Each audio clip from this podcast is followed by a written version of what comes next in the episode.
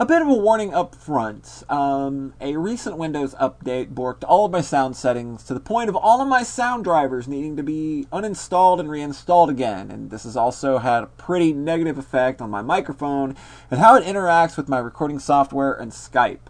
I've, to the best of my ability, worked to fix the issues, but for a large portion of the following interview, my microphone's audio is a bit blown out, so apologies in advance for that.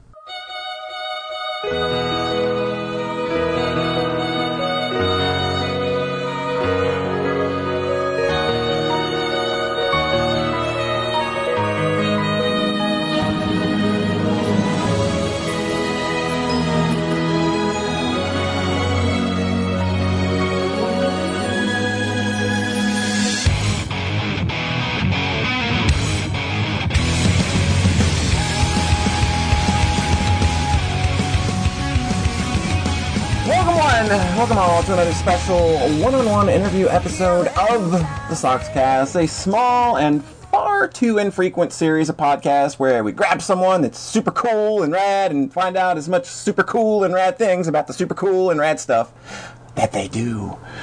So I want to start first by giving a warm welcome to today's special guest, international cosplayer, former ball host, advocate of many, many, many, many, many good causes, and the better half of hashtag Team Fiber. It's Trixie. Hey. hey how's it going? Thank you so much for having me. Hey, thank you for agreeing to be on this train wreck of a podcast that we've been doing for five years. I could make a train wreck here, I guarantee. we are all about train wrecks here. Like you, you, should have seen the episode we did with Sean Chiplock. Complete fucking train wreck. but it was great. But it was great. But it was great. We love train wreck. It's all about fun. Exactly. It's all about fun. We have a lot of that here. Uh, I hope you're managing well with the world literally falling apart around us.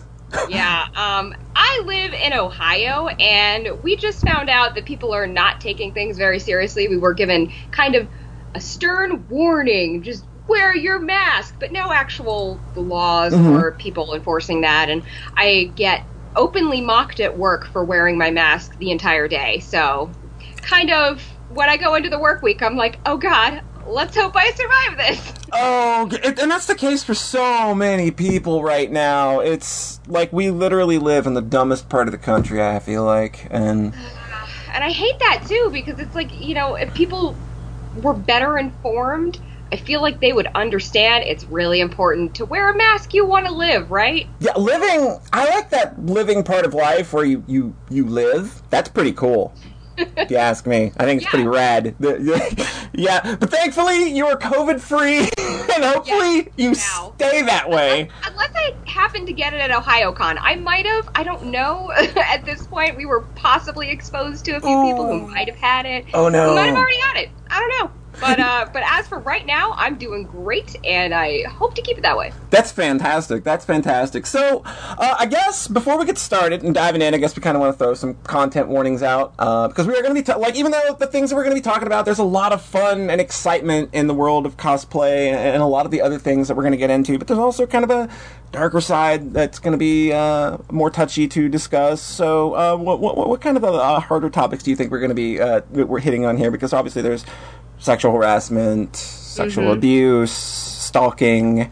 Um, yep.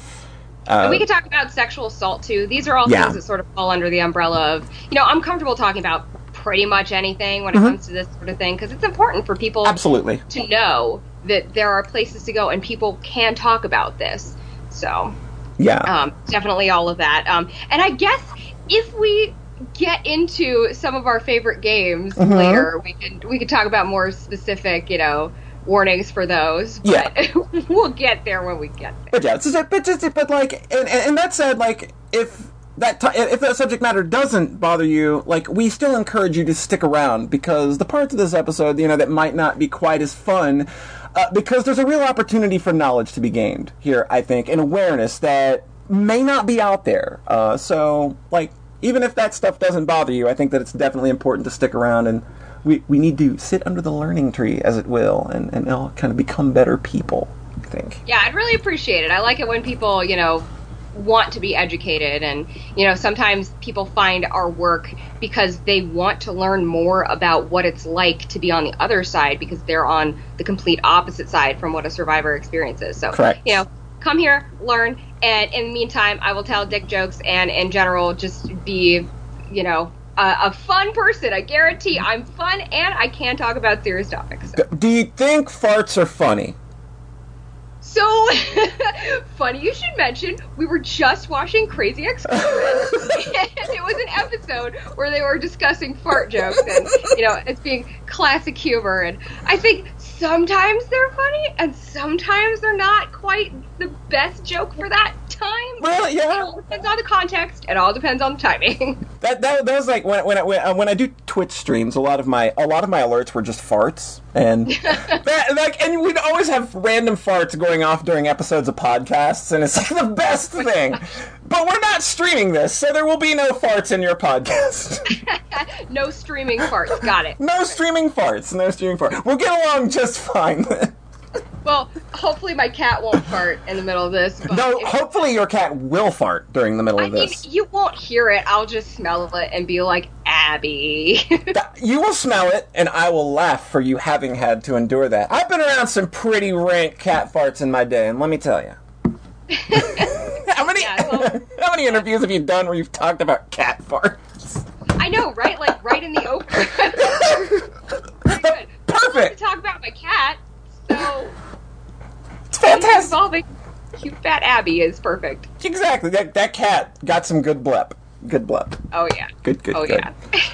So I, I first discovered you and your work uh, from my my good friends Tom and Fi, who I'm sure you know. Um, Oh, yes. They they they started linking me your work for your Zero Escape uh, cosplays.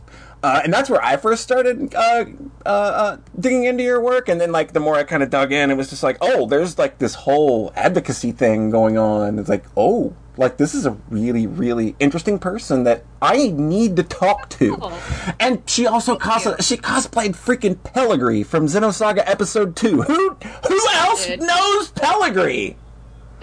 Very few other cosplayers, I can assure you. I was trying to figure out how they did some of the elements of it because she's got that like plunging back. Mm-hmm. It's also very defined. So I was looking up, you know, who's cosplayed Pellegri, and it was like almost resounding silence, and then one person from like I think the early 2000s. Right. so Right, like in Xenosaga is like that's like my entire jam. So it's just like looking at your litany of cosplays. It's just like, have you like literally cosplayed something from everything I love? That's li- like the most amazing thing. Oh, that's so heartening to hear because I feel like a lot of the stuff that I cosplay is kind of niche. Yeah. And, uh, you know, I get people who just, you know, I'm like, oh, I casually mention I'm a cosplayer, and they're like, oh, so you do like Princess Peach, Wonder Woman, and I'm like, no, Wow. not anything you would have heard of. Oh, maybe I have heard of it. Come on, tell me. All right, let's go with like maybe one of the more mainstream Persona 5. I did one cosplay. Oh, I might have heard of that. Yeah. Yeah, no, you No, you didn't. know. No. don't don't even lie to me, but yeah, no, that's that's wonderful that you found me through that and, you know, that that you could find all of what I'm about just from the cosplays and Absolutely. from my website too. Which got to give props to my wife. She um, is the webmaster and um, she's actually been working on my site all day. Um, so looked for some fun updates. We just got new icons. oh, nice. You have a fantastic site, by the way. It's slick as hell. So my compliments to the chef. Obviously, yes, thank is- you, wifey. Yes, perfect. is, so is an awesome, awesome website. Just very easy to navigate. It's stylish as hell. It gets everything across perfectly. Yeah, you did a damn bang up job on that thing. Oh, thank you so much. Yeah, I wanted it to be really accessible in terms of, you know, just if you're if you're here for the cosplay, you click on the cosplay. If you're here for the dance, you click on the dance. If you want to find more about CSSN, we got that too. So just a one-stop shop. And I feel like not a lot of cosplayers that I know have websites, and that kind of baffles me. Aside from the fact that, like, sure, you know, some places it costs money to host, and that can be a hurdle. Mm-hmm. Some places you have to know how to code things, and that can be a hurdle. But there are also plenty of websites that do that for free or for minimal fee, and you can put all of your work on there. You can put every single thing that you've ever done. And quite frankly, I was convinced until you told me that you found me through the website. Mm-hmm. Nobody but me was using my oh, website. Oh wow! Yeah. like, what panels did I do? when did I did I do this cosplay? Wait, when did I do that? Oh, I totally forgot that I did this cosplay. I gotta, you know, put that on whatever meme thing is happening now. So I use it as my own resource, I think, more than to find other people. But it's a great place for people to come find me, and this just speaks to that. Yeah, like I, I run into the same issue in that I still host a personal website in the year 2020, and that's a weird thing for some people to wrap their head around because everything is so social media driven or content management systems, uh, and like that. And it's just like, no, I'm just, I'm just plain ass old website from 2005. I think it's important to host your own stuff, though. You know, absolutely because social media, as much as we love and hate it is not going to last in the same form as it is now forever, and you won't always be in control of all of your content. So, cosplayers, if you're out there, if you're listening, please consider getting a website and put your contact information on it and make sure that it's still up and running if somebody is trying to contact you, you know, for a podcast or some other project or, you know, even if they just want to say they like your stuff. There's if there's no way to contact you that's easy and accessible and still up, then you're going to miss out and they're going to miss out. So. Absolutely. Two words. Establish establish permanence. There you go. Yes. Ooh, hashtag. There you go. establish permanence. There you go. We can hashtag that. Love it. We're so, with, I think so many. So many more hashtags. Team Fiber. That's right. I can't believe. Oh, that's so good. Uh, it's okay. so, so good. good. All right. So Trixie, let's pretend like you you don't have to you don't have to stretch too far for this one. Let's pretend I'm a total idiot. Okay. what what what it's hard. It's, it's hard. I, I know. But I need you to really stretch the bounds of the imagination for this one. Let's pretend I'm a total idiot. And I don't know. I don't know what cosplay is. What is that? What is that? Uh, because because because Steins Gate just told me the other night that a cosplayer is by definition a cosplayer. I love it. so, what is this cosplay thing I keep hearing about? So, Mr. Gate lied to you, though. oh no! Oh no! no!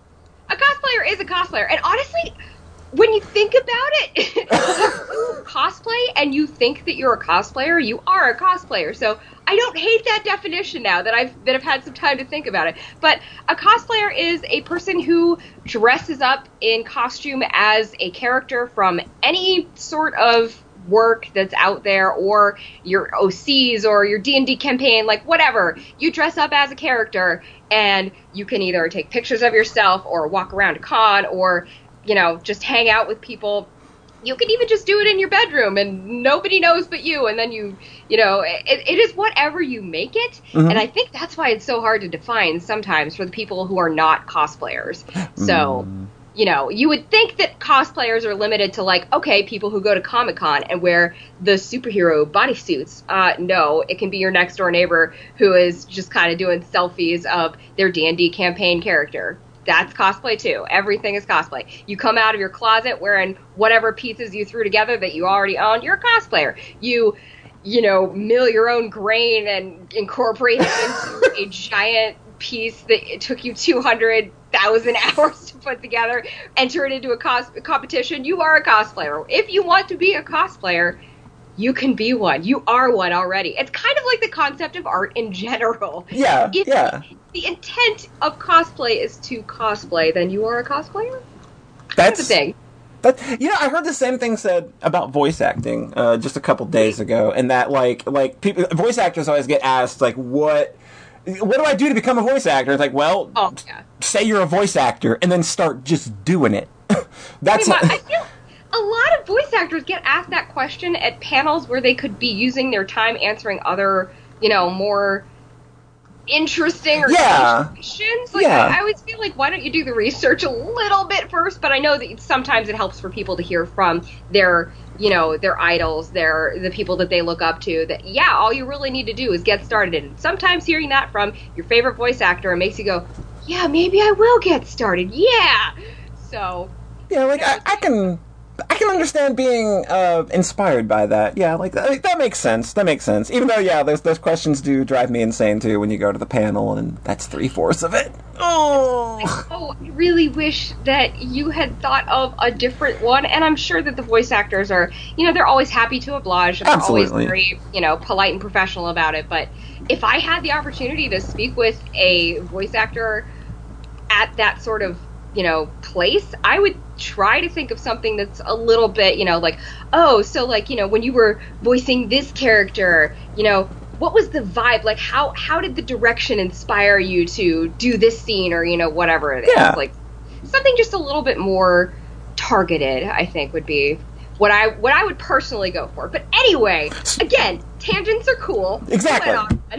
You, so basically, you're telling me not to ask you how to get started cosplaying. I got it. I got you. I'll back off now. I'll back off. I got it. oh hey no no we gotta talk about that because that was one of the first things that you brought up so we're gonna talk about it um i could start with how i got started cosplaying Yeah, uh, we had a lot of people ask that question. Uh, Raven, Ra- Raven, I'm pretty sure Tom did as well. Yeah, a couple people asked that. So, like, how did you get started pl- cosplaying? Like, when's the first time you looked at a character and said, "Oh my god, I need to be that"? Oh my god. Okay, so this story starts a long, long time ago in a galaxy far, far away. Actually, you know, I, I was going to make that a joke, but I did really love Star Wars as a kid. Uh, and I dressed up as Princess Leia for Halloween. But I have been a theater and dance kid for so long, such a long time, that being in a costume and being in front of people and wearing makeup and doing the whole zhuzhing thing has been pretty much my DNA. I love it. Uh, I will always want to wear something fancy and get dressed up, and that sort of, you know, leaked into every element of my life.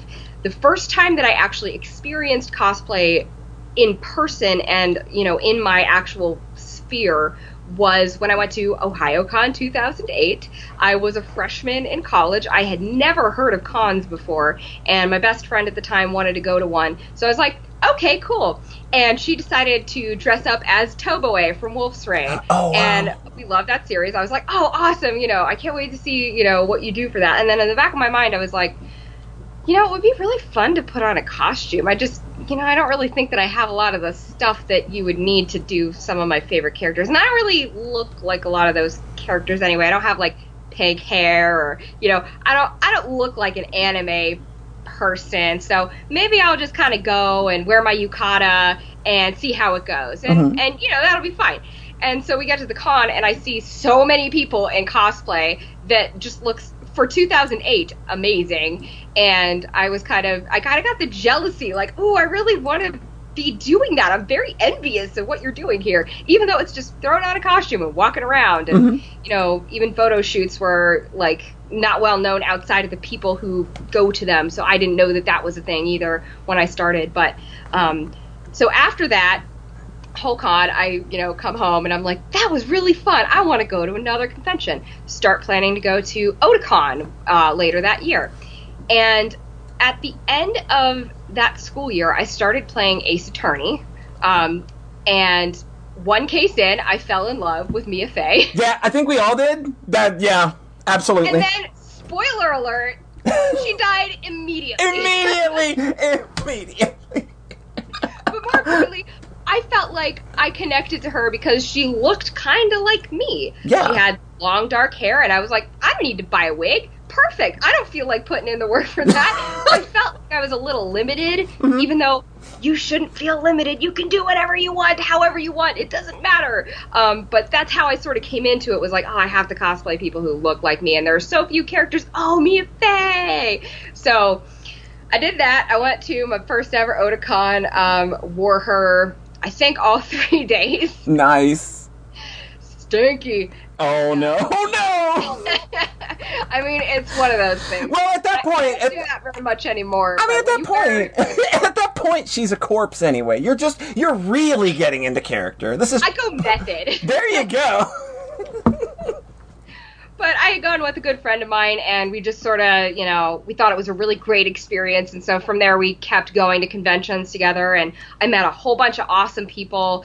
And, you know, I didn't know that I'd end up living in Columbus when I went to OhioCon, but I'm really glad that that was my first convention because I feel like uh, you know, deep ties to it, even though it's been through its severe downs and ups. Mm. so, um, you know, it's one of those cons that had a reputation for a Yeah. while, um, especially back when I first went to it. I was like, there's a lot of people drinking here. Um, I don't really feel like drinking. I'm underage at the time, so you know, I was a little kind of like, what are these things that are the people are holding? How do they how do they throw these together? And this is what ends up happening. So That's kind of like That's- what cons were for a bit. Is like it, it- that's sort of the reputation they had. Sort of like in this general tri-state area was like teenage drinking party weekend is kind of Yeah. the, the gist that they were. Uh, yeah. And, well, I mean, you know, a lot of cons probably organically grew out of people saying, you know, this is really cool. I want to get my friends together. We're going to hang out. And suddenly it's, you know, 25 friends. And then suddenly it's a 1,000 friends. And oh no, now we have a convention. And Yep, what do we do with this? Accidental convention. Right. I mean, you know, conventions don't just organically like they're, they're not set things. We we built this culture, so hang on to that kernel for later when I get into more CSSN stuff. They, Right, right. They they kind of built themselves up, and I'm happy to say that OhioCon, at at least as far as I have seen and experienced, is nowhere near what it was like in 2008. So I'm happy to see them go such a long way. Amazing staff doing amazing things. Mhm. So hooray! So that's how I got started cosplaying, which is probably I don't know. It's probably relatable to some cosplayers, at least those who are interested in the arts in some way. right. Um, I have no idea how other people get into cosplay, though. I really don't. Like, do you sit there and go, I've never done this or made one of these in my life. I would like to jump into this person's shoes and be this character. You know, like, is, is that is that what people do? I don't know. My first experience was I was at a con. Someone had um, a Haruhi Suzumiya uh, Seifuku, and they were they were like, "Well, I'm not going to use it." And I was just like, "Well, I don't know. I'll do it. Fine." And then it was like, "Wait a minute. This is actually kind of cool. Like, That's fun. I'm not I'm not me right now. I don't have to like and that's sort of like this weird escapism that I sort of realized and then like the next year was literally like had an entire costume made by a seamstress friend uh, and everything was yeah that was That's amazing. that's how I got into it. But like, you can Yeah. you can get into cosplay any number of ways. Like, and, and I feel that like it's something that like I know that I witnessed at the time when I started getting into it. But there was like this weird stigma against people that bought cosplay costumes, uh, or or who did closet cosplays or things like that. And like. Is that is that like something that still kind of permeates the because I'm, I'm not as much into it these days as I was back in like the mid to late 2000s.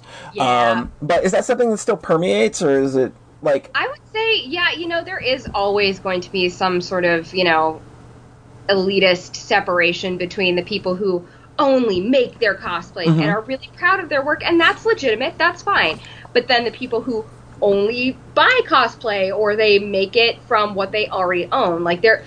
I feel like there is still a separation, but we're trying, sort of as a community, to come together and blur that line so that nobody really feels stigmatized for whatever it is. Yeah. Although, if you're being an asshole about, you know, wearing only stuff that you've made, then don't be an asshole. Like, I'm not going to say, you know, you're fine too, you're valid. No, don't no just first. yeah And then come join us over here where we're doing the thing together in a constructive way. yeah like when you flushed yourself out down the toilet a few times and ridden yourself of all those toxins then you may join us oh god, yeah, if only we could if only it were that simple, truly. But I think it was really interesting that you brought up the escapism aspect of it mm-hmm. too, because I think that, you know, that's that's a big part of it for me too, especially now, um, is, you know, the not being me for a little while. Yeah. And that's that's fine. It's it's a psychological, you know, trip. It's fun. It's it's cool to not be yourself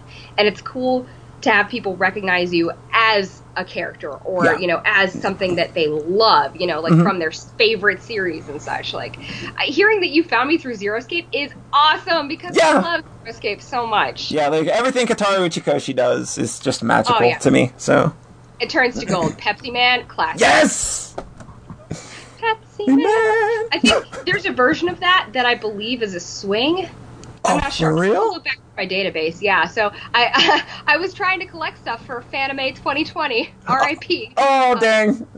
Yeah, because it was like food themed, and I was like, oh, Pepsi Man, would be- nobody knows this. I'll definitely have a great submission for them. that would be perfect. Oh no. So they're pushing it back to whenever Fanime Well, happens again. yeah, like- so, like- knock on wood. yeah. But, uh, so whenever that happens, yeah, Pepsi Man will come back out. But it's about the the love of the thing, I think, Mhm. and the the recognition that's that's really a fun part and a kind of a healing part too.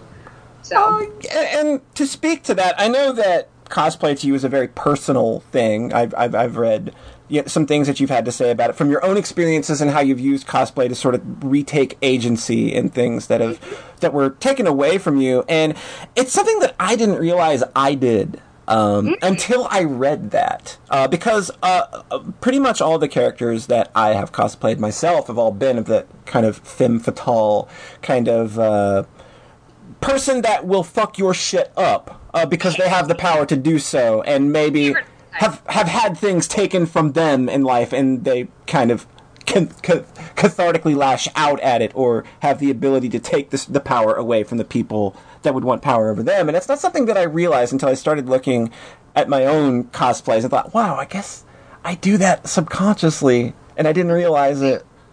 Um, but but is that something you wanted to discuss about how you use cosplay to sort of empower yourself and to to? freaking lootly. Well, all right, let's hear Yeah. Yeah, I mean that's, I mean I love what you just said about your own experience, realizing that that's what you've been doing too. I feel like a lot of people have a cosplay archetype Mm-hmm. that they tend to gravitate towards. Not everybody, but most of the cosplay friends that I have.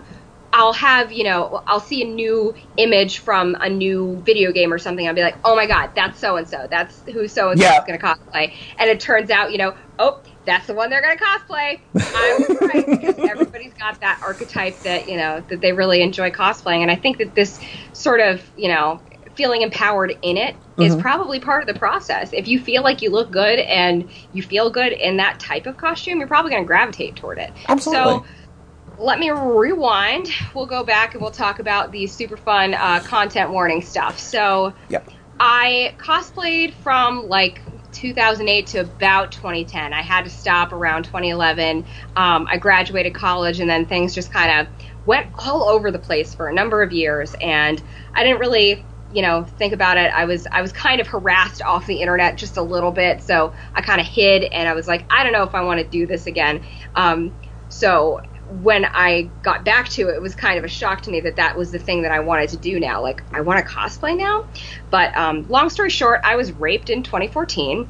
It was really traumatizing in a way that I shoved down for a very long time, didn't get help for for about nine months. I would not recommend you do that if that happens to you. Um, I would also not recommend Googling trying to figure out how people disclose. Uh, although I feel like there are a lot more resources for that these days than there were when I was trying to find them, at least in our community, with with everything happening with Me Too and Oh yeah, yeah. bravely coming forward. So I feel like now there's a lot better environment for people to understand that. But all of the rape myths that I had in my head, I was like, I can't possibly call the police. There's no way it would, you know, it would absolutely destroy me. Like if I tell the people I work with, they won't believe me. Like I just felt like I was completely cornered, and I was, um, you know, taking a trip out to see members of my family that I hadn't seen in years that same week. So I just kind of dissociated for a while. But when I came back, I was already planning on going to Otakon, but I was like, maybe I should cosplay. I had played Tales of Xillia earlier that year, and I thought that Presa's design was so ridiculous. And in the back of my mind, I was like, what if I could do that though? Wouldn't that be cool if I could do that? Just kind of in, in the back of my mind, on my back, sitting down. And um, so I put together the cosplay slowly as Otakon was approaching, and I realized um, part of why I love Presa so much, and you'll have to read it in the side materials if you don't, you know, know what Tales of Xillia is, or Yeah, if you yeah. only played the main story, you probably won't know this. But Presa is a survivor of abuse herself. Yep. Um, her parents were terrible. Alvin was terrible. Um, she was, you know, presumably tortured, presumably also sexually assaulted. I would imagine because the kind of work that she did was kind of, you know, a concubine. Um, related stuff. So I would imagine that that was a big part of her story. But she got out of it and she, you know, found a group of people who cared about the same things that she cared about. And until she, spoiler alert, very tragically and unfairly died. Mm. I think she's one of the most badass characters in the game. I, I love Tales of Xillia, but I loved her more than anyone in the main party. Mm-hmm. And I feel like, you know, that's that is sort of my archetype. I end up gravitating toward the types of characters that usually, with the exception of maybe Tales of Berseria, are not the protagonists for a number of reasons. But, you know, they have dark pasts, like you were saying. They have reasons to, you know, to have an axe to grind because mm-hmm. they've been treated in one way or another. They've lost this or that. And that resonated with me, and I did the dang thing. so I was really excited to, to make it and uh, to wear it at Otakon and sort of re enter the cosplay scene in a more serious way. Mm. So. And prior to that, too, my cosplay from like 2010 or t- 2008 to 2010 was mostly bought and modified. Mm-hmm. Barely any wigs only did I think one costume that I actually sewed from nothing. So it was, you know, kind of a big leap. If you haven't, if you don't know who Presa is, I am begging you, please Google it because her outfit is really rad. It's it's very re- revealing and yeah. has straps all over the place. It is not an easy thing to make. It's not just like here's a shirt, here's a skirt. It is a full-on bodysuit with armor, with you know, a neck piece with boots that are impossible. Yeah. Um, quite frankly, I, I need to make my, my second version of her, but I'm not quite ready yet to, to get into that. Mm-hmm. Um, but I bought shoes for it, and I was like, even these, these don't even fully capture what her shoes look like. So definitely check that out. She's got these fox ears in her hair. She's got glasses that I ordered special from Zenni Optical um, and then had to put the bottom frame on because for whatever goddamn reason, anime characters always have the bottom the bo- of the glasses. How do they do that? like, why is that always a thing? I always, I swear, that's got to be like an animation it's thing. It's definitely the character's eyes because they definitely want to get those across. And yeah. I think it's kind of either they consciously did it or they just kind of subconsciously made it a trend because then you do see the character's eyes. So either way, that's a thing um, that I had to learn and do. And I made you know, the props. I made a fur tail. Like I, I did the whole damn thing after not having done any of that for good three and a half years. So, um, if you are ever doubting your ability, you are probably stronger than you know. You're probably um, under, underselling yourself. Underselling yourself. Yeah, yeah. I mean, you know, don't take your, you know, your past abilities doing anything for granted because I guarantee your experience with anything will apply to cosplay in some way. Yeah. Yes, math people, science people, yes, you know, historians. It will all come into play at some point, um, and you know, help you bring out the best of you in your own cosplay. And, and, and that really okay. sounds like what you got for for this for this particular cosplay as well. For it to to not only be just so technical of a piece, to throw yourself into that and it be such a personal journey on top of that, uh, that it was is... kind of, you know, extreme a little bit, but yeah. I was feeling extreme. I was feeling like I had no outlet, nowhere to go, no one to talk to, um, you know, who could possibly understand. I needed a new community. I couldn't be in the same community where my rapist was. I could, I just could not handle it. Right. So I had to find a way out, and that was, you know, the most I don't know. I, I wanted to enter the cosplay scene in a way that people would be so impressed that they wouldn't try to fuck with me, right? Um, or harass me because I had already known at that point that you know if I'm going to cosplay this, I was already catcalled as Mia Fey on the streets of Baltimore back when Otakon was in Baltimore, R.I.P. Mm. Um, and I knew that you know I was going to have to walk around with at least one guy friend the whole time. I had this in my head that I would have to protect myself.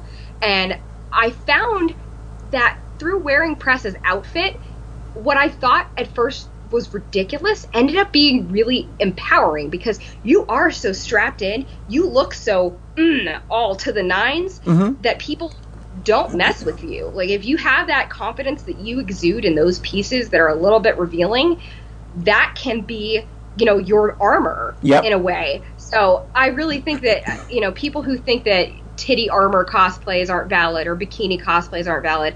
I don't think you understand why some cosplayers do what they do, whether subconsciously or consciously um, making those choices. So back to the empowerment sort of thing. So you know, some people feel empowered after that sort of experience by wearing more clothes. Mm-hmm. Um, I think maybe this is a good time to get into Zero Escape just a little bit because Diana comes to mind. Yes! Um, Diana is in the third game, um, mostly only. Like she's just mentioned in the second game. So, spoiler warning for anybody playing Zero Escape. I swear to God, you do not want to spoil yourself. So Yeah. I'm going to be talking about Zero Time Dilemma very briefly. Diana wears full coverage. Yeah, she is- Yeah. You- you find out through the course of the game that you know her husband was abusive and you know that she experienced some sexual assault and all sorts of terrible you know emotional harm um, and she looks so frumpy in the game and a lot of people you know just jump into it and they're like wow oh my god she dresses like a kindergarten teacher she's so you know her style is disgusting like, See, like, no, I that? loved her design from the jump. And I was immediately like, I want to be that. Like, that's Yeah. awesome. But it really like to me personally it spoke i was like she's covering something up Yep. obviously. You know that's like the the bare bones reading of any sort of design like that. But i was like okay so what happened to her that she feels like she has to cover her body? Is there something that physically happened to her? And when you find that out in the game it's like oh so she's one of those people who Yeah. you know and through the course of the game we ta- we have a panel where we talk about this um, in you know the trauma and the zero escape series. Diana is not actually experiencing ptsd in terms of how you would you know typically diagnose it for an actual human not a character um, by the time that the game happens even as they're going through traumatic shit. So she actually got through all of the stuff that she needed to get through to get to a point where she was you know fairly content and you know she got out of that terrible re- relationship. She got you know everything for herself in a healing journey. Um, and then you know she decided that for her that meant wearing things that cover her up. And that is valid as fuck. Absolutely. So i i loved cosplaying diana although she is definitely not my archetype at all No, not at um, all. no, like when I looked there, she is one of those that jumped out a lot. Like. Something, one of these things is not like the others. yeah definitely well look i mean you know look at me Exactly. you would think Mira. Mira is the obvious choice, yeah. And, and you've done Lotus as well, so it's just like those are the obvious picks for obvious reasons. But but like Diana is such like Very obvious reasons. like, like Diana as a character is a, a, like even more so when I played the game. It was just like okay, there's a lot I relate to here, and I really need to cosplay that character now. Yeah, she's she's really fun. I would just say make sure that whenever you get the shoes that they have support in them and that they don't rub against the back of your ankle because that is painful. I have to put band-aids on. I've experienced that. I've experienced that. Mhm. Cosplay tips for Zero Escape cosplayers. I gotcha. yep. Okay, well the spoilers are probably over for that. so- Right, right, right. Yeah, but you know whether or not you know a character wears something revealing or covering, you can still live your own experience as a survivor of whatever the fuck happened. Mm-hmm. Um, you can even just express that you know you've been catcalled so many times. You want to wear something where you know even if somebody does it, you'll be like, okay. Yeah, like fine. It's your armor. You'll be protected from, you know, feeling like shit, you know, for just walking down the street. and, and, and just exuding that confidence a lot of the time is enough to intimidate people to just leave you the fuck alone. Uh, that, Right. that that's some experience that I've had in the past. Is that in times where I have done something more revealing, it's just like you'll walk by and you'll they'll go for it and then shut their mouth really quickly. Yeah, pretty much. I mean, you get some awkward stares, but you kind of know what they're thinking. Yeah. Sometimes they do legitimately just want to take a picture of you or, Right. you know, ask you what you're from, and that's that's legitimate. That's valid. I don't care if you don't know what I'm from and you want to take my picture anyway. Like that's it's fine because I love this character. Right. And I know that not everybody wants to cosplay only characters that they love or They do groups for friends. Um, that's sort of actually how Pellegri came about. Oh. Was I, I was doing a, a group for my friend Anne, and she loves Xenosaga. So I was like, I think I shall get into this for you, and I shall make it for our group. And then I ended up really liking the characters. So it, you know, I feel like I have to have some sort of connection to the Mhm. characters, but not everybody has to. No, no, for no. me, that's how I feel best. Yeah, that, that's that's typically how my cosplays go as well. It's like I need to feel some kind of connection because for me it is an expression. You know, like I, I enjoy that kind of expressing yourself through someone else by becoming someone else for just a little bit. Get you away from the shitty world for a little bit. Yeah, definitely. That's I a- mean, you know, I, I feel really comfortable talking to you about this sort of thing because I feel like we have a very similar philosophy in Mhm. terms of how and why we cosplay. Exactly. Um, Like, like I'm a survivor of sexual abuse as well, so that's sort of why I, I really relate to you on this level is because I, I feel that we use cosplay uh, and have used cosplay for a similar uh, retaking of one's agency. Um, Absolutely, absolutely. I mean, you know, there's always going to be times too. You know, recovery from these sorts of traumas is never a straight line. It's not even a wobbly line. Sometimes it's more like you know dots everywhere that Yeah. sometimes connect, and sometimes you gotta erase them and go another way. Um, it is very nonlinear and. Sometimes I feel crappy when I cosplay, and I'm like, I thought I would look better as this character, and it just makes me feel sad. Um, sometimes you feel better and super great and then you get out of it and you're like oh man i gotta live my real life again. That kind of sucks. So even though i feel empowered by some to most characters that i wear and relate to it can be kind of a a cautionary tale for anybody who wants to explore this sort of thing as well. Any survivors who want to use cosplay as a way to you know learn more about themselves in their journey to healing right. um, just caveat a bit of a caveat Yeah, it's- not like not everything works in the same way. It's it's the same way with any kind of you know going to a shrink or, or anything. Like not all the advice is going to work all the time. Um, This is something that might work for you my and God. it might not. Speaking of that, I don't know why this came into my head, but I would Okay. love to tell you the story. Um, when I did finally go get therapy for what happened to me, Mhm. I went to an office that, you know, we called in and said, okay, you know, these are my needs. Went to go see the actual therapist, and somehow the therapist had no idea that I was a rape survivor and needed that specifically. Um, Oh. I think she just thought that I was a typical depression anxiety kind of situation when really I'm over here in PTSD land dealing with other CPTSD stuff that I hadn't realized yet. Um, so I told her what happened and she's like, "Oh, I'm so sorry." And then her advice was, and I shit you not, Oh no. not like, you know, here's a hotline, not, you know, um, we can find something for you resource wise. She was like, why don't you make a voodoo doll of What? your of your rapist? what? I can't even make this shit up. Please, please make a voodoo doll.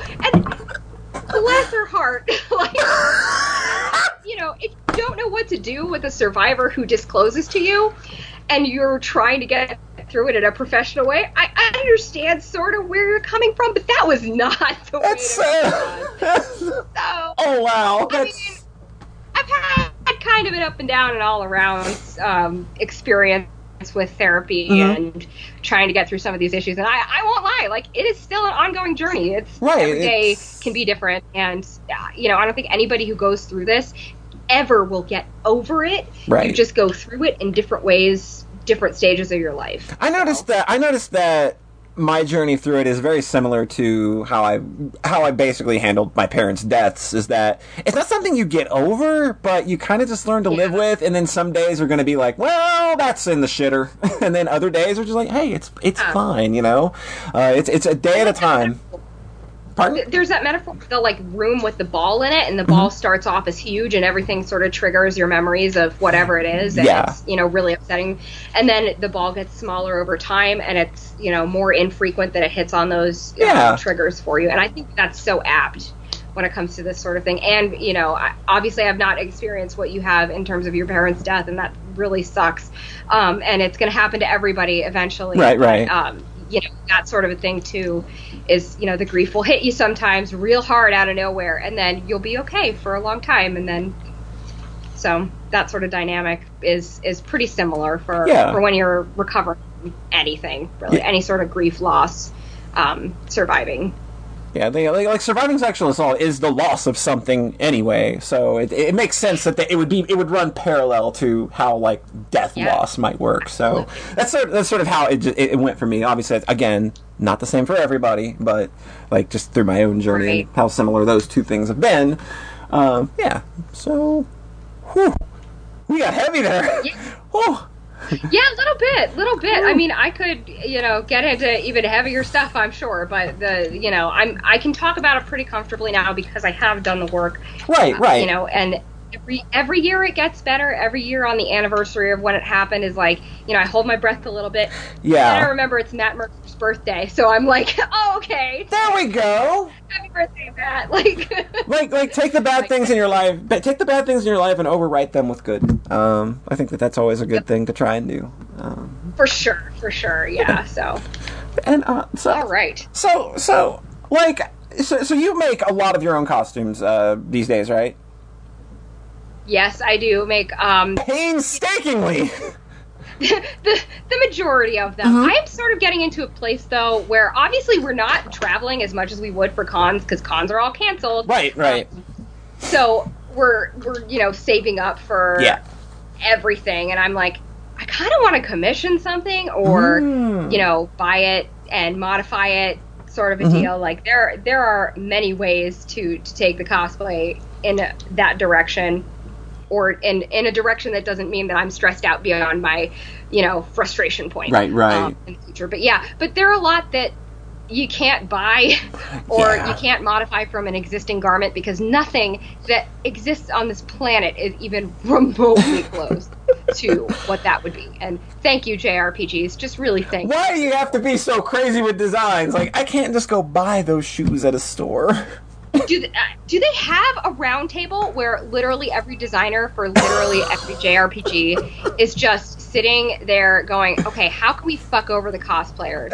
You know? the most impossible shit the wigs. I mean, I do have a lot of fun with wigs, though. The shoes are always challenging, and Yeah. then if the construction of the garment doesn't exist and you have to sort of, you know, Frankenstein pattern it together, it's always challenging. So, Right. you know, so so so all like- over the place. So, so, so, in making your own, uh, like, like, how long would you say that you've been at that, and like, what do you think are the skills that you picked up doing that? That like you just kind of learned over time? Because, like, how did you come into this? Like, like, what knowledge did you have going in, and like on the other side now, like, how how much do you think would you say that you've grown in that?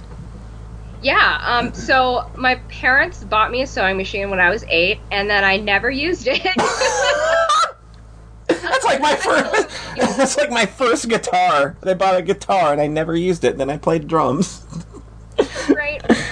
I, I just really I like to hand sew little dolls when I was young, so I would hand sew them out of felt and fill them up with little pellets, and they'd be my own little characters that I would you know just sew myself wherever I felt like in the house. I could just do it by hand, um, and obviously that set me up for some pretty great hand sewing skills, and the fact that it's kind of soothing to me to you know hand sew or hand pick anything, just kind of doing that motion is, is soothing to me. Mm-hmm. Oh, here comes the cat. Yes. Here comes the cat. Scratches? Yeah, you are. Kitty, Kitty, Kitty gets Kitty, Kitty gets a feature on this podcast. I'll be damned. There she, She, goes. she is now biting the paper. Good job, Abby. Fantastic. One of one of one of our podcast hosts used to have a dog that would just incessantly yelp during the podcast, and it was great. So this is fine. It's about on par then. Okay, I don't feel so bad, but yeah. Oh, the dog was way worse. The dog was way worse because we'd try to ignore it and talk over it, and that would just get funnier and funnier. Oh my god, yeah. I mean, like I'm I'm trying to wait for her to be done before I fine. with my spiel. She has never bitten something like this multiple times. What are you doing? Do you need some catnip? Abby, are you okay? Oh, you're so cute. Oh goodness. Okay, we might be safe. Okay, so came in basically no knowledge of sewing beyond a class in middle school and um, you know the hand sewing that I had, had been doing and I had to learn how to work with patterns. I had no idea for a very long time what all of it meant and what some of the terms meant, so I just kind of skipped those steps and then it ended up looking eh, a little bit less than Oops. good. Um, you know, you learn that you have to iron things and learning interfacing. I had to learn buttonholes for that very first one that I did that wasn't 100% like bought and modified Mhm. back in 2010. Um, you know, I ma- I learned how to make a hat.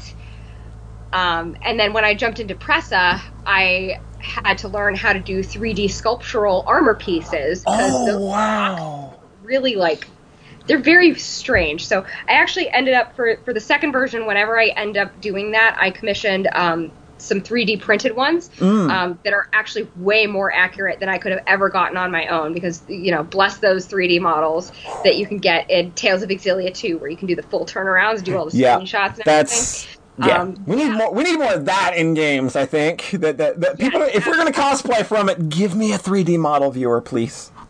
Honestly, I need to like I need to be able to deconstruct the costume pieces because when I started in 2014, 3D printing was not really as much of a thing, if at all. So I was like, okay, I got to figure this shit out. Um, I got to figure out how to glue the proper glue to the proper thing to get it to stick, Mhm. and I got to work with spandex because for whatever reason I had in my mind that it would be pretty easy to work with spandex. No, it is not. No, and it was further complicated by the fact that I had chosen to do bias tape with the spandex, and this is bias tape that I just bought from the store because I didn't know that I could make my own like binding over it with spandex. So I'm sitting here trying to put stretchy fabric onto non-stretch, you know, super coarse cotton fabric, and I was like, oh god, it was a mess. Uh, never again. So I No. learned quite quickly about that one. Um, and wig styling too, I had no experience with that. I was so afraid to style my first wig. And, you know, when it came time to do Presa's wig, I was like, okay, I'm just to watch a few more tutorials on YouTube and then I'll do this. And I ended up watching maybe two before I was like, okay, I have to try this. And then I had to, of course, go back and watch them again and again and again to Mhm. be sure that I could get it right. So, but it really is about taking those risks and knowing that if you just go slowly and just cut just a little bit and cut up into it, then you'll be okay. Like, there's no reason to panic over wigs unless you are, you know, you have no experience and you're planning to do some giant headpiece with eight different, you know, Yeah. elements. So, Like I, I have no wig experience beyond. I'm gonna, I'm gonna just buy that wig. or, or I, I can color my hair. My hair is super long. I can make it work. Um, yeah, yeah. But uh, too. If you want to do that as a cosplayer, you go do that. That's that's great too. Mm-hmm. Um, what I decided to do um, for a very long time was just use my natural hair at the beginning, and then when I was wanting to do Presa, I was like, I think I can finally give up the only using my real hair thing. So I'm going to do that, and I'm going to take a risk with this wig, and we'll see how it goes. So to this day, I don't really cosplay anything that has my natural hair. mm, So you know, it, it makes it a little bit harder for styling the wigs, but it makes it a little less hard, and then I don't have to worry how it looks each morning when I yeah. Cosplay. You don't have to worry too much about a bad hair day screwing up what you need to do at a con. Yeah, like Everybody wears wig caps. Everybody understands. So Yeah. you know, it's all good there. hey. So, so speaking of of of, of uh, your own craftsmanship, what's what's the hardest one? Like, what's the hardest one you've had to put together? Is Presa kind of it, or like where where what? That's a great question. Honestly, from the standpoint of what skills I had when I started Presa to where I ended up afterward, yeah, I would say that's probably one of the most challenging ones. Mm. Um, I so in 2016, I was making costumes for Katsucon like you do, and procrastinating on costumes for Katsucon like you do. I ended up making four pieces in about the span of 40 days. Oh wow! Don't do that. No, that sounds like a bad idea. Yeah, it's it was bad, and it was also the first time I was working with Worbla. It was the first time I was working with you know doing um, applique like the satin stitching. First time, ridiculous. In that batch of costumes um, was Cinder Fall, Miharu from Nabari no O, uh, Maltran from uh, Tales of Zestiria, and of course the first time I ever cosplayed Velvet. Yes! And my kitchen was such a mess. Oh my god! All over the place. Like this is before, you know, obviously I had a cat, so I didn't have to worry about space or fumes or, you know, Right. things where I should worry about that I kind of just pushed aside. But um, I think I kicked my own ass during that process. The second worst that I kicked my ass when I was making press ups. Oh So- God. So it's really like a mix of characters. I wouldn't say that any one of them beat out the others because they all had their technical challenges. Um, and I'm still not happy with any of those pieces. Of course, you know, as an artist and as a seamstress, you kind of are always like, well, I could have done that better. But, um, you know, it, it was really quite a difficult time. Wow, that like in such a small time, like my mind can't wrap itself around doing four huge pieces like that in such a small amount of time. When when like I like some of mine have literally been like, okay, I've got like sixty days to do one, and we're gonna and we're gonna work on that one and hone it, and it's just like, oh, what was I doing? Like, what was I on then? That you know, aside from I was probably truly like not having a good time psychologically. Like, I was probably riding that wave of if I work on cosplay, I don't have to think Yeah. about my feelings. that makes a lot of sense. That makes a Yeah. lot of sense. Yeah. So, but d- cosplayers out there, please don't do that to yourselves ever. Please just don't. I don't know what I th- thought that I was doing, but I set myself up for feeling like, you know, nowadays when I make only maybe one or two costumes Mhm. for, you know, every couple of cons, um, that I'm like, oh my god, I'm so behind these kids who, you know, throw on wigs and do TikTok videos all day. Yeah. Um, I got I got a, an adult job, and now I have CSSN to take care of. Like those are big things on top of this, and I Mhm. need to you know make sure my priorities are where they need to be. And plus, you know, for for a little while there, I was sort of. Um, not really able to use my body the way that I was used to, so I, you know I was not able to pull the nearly all nighters to do all the sewing Mm. work and everything was so intense. I was learning, you know, how early trauma had made me dissociate from my own body. And then when Yeah. I came back into my consciousness, I was like, I don't like this. So I would like go for weeks without like really moving. And I stopped dancing for a while too. And it was really mm-hmm. bad. I, I can't even say that I've fully recovered yet because I, I still don't feel like I'm, you know, as active as I could be for where I am right now. But it did take a while to get back to this point. So I'm trying to be generous with myself. But cosplayers, it can happen to you too. So don't be disappointed if you have to make changes for your process because you can't work like you did when you were, you know, however young you were. I was 27, 26, 27? I don't know. I think I was in that range. Yeah. Um, I am 31 now, proudly. I love being in my 30s. Fantastic. I'm about to exit my 30s in September, so there you go. yeah. So, so's my wife. She she's um she's older than I am. Fantastic. Be- she's she's 40. She'll be 41 next year, and I'm you know I love it. I love having the maturity and you know just living our lives as the age that we are because Yeah. I feel like growing up you would see a lot of people be like, oh, women don't tell their age, and I'm like, Yeah, you. yeah, I, I do. Like, I, it's a fucking number. I don't care. Yeah.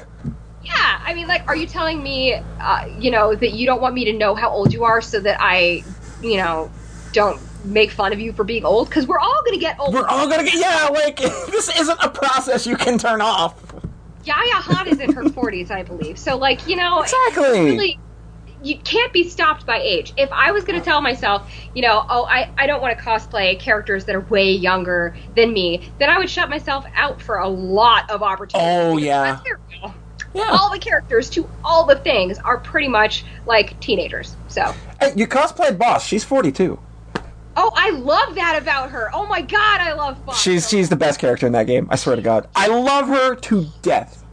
You dropped this queen. I love you. Yes, yes, absolutely. Like when, when, when we when we well, I played that game the first time, I streamed it blind, and it, the first time we met Boss, I was literally like, "There's the queen. We found her. There is no contest. The rest of this game cannot compare to this woman." That is so funny. I feel like a lot of people who knew me and who were, you know, Uchikoshi fans, Mm-hmm. uh, when Boss was announced, they were like, dude, you gotta go look at this design. you might want to sue for rights because she looks a lot like yeah, you. yeah. It, a lot of it, a lot of her look is very natural uh, to to to you. Having yeah, like it, it was really shocking. Like how. Yeah, for sure. Like, I was like, should I use my own hair for this? And I was like, nah, fuck it. I'm just gonna style a wig. Yeah. Um, Yeah. But her hair is also just a tad bit lighter than mine, and Mhm. you know, I I, I dig the the color scheme that was going on. So I was like, let's just let's stick with that because you know my hair is not quite black. It's very dark brown. So Yeah. when it it's next to black, it looks you know a certain way, but it would be next to red if it were on my. Anyway, that's just my weird. I love Boss. I love that she's 42. I will tell everybody. Um, and actually, fun fact: I am just about the canon age that Lotus would be in the Oh. timeline of things for you know 999. Oh, that's so cool.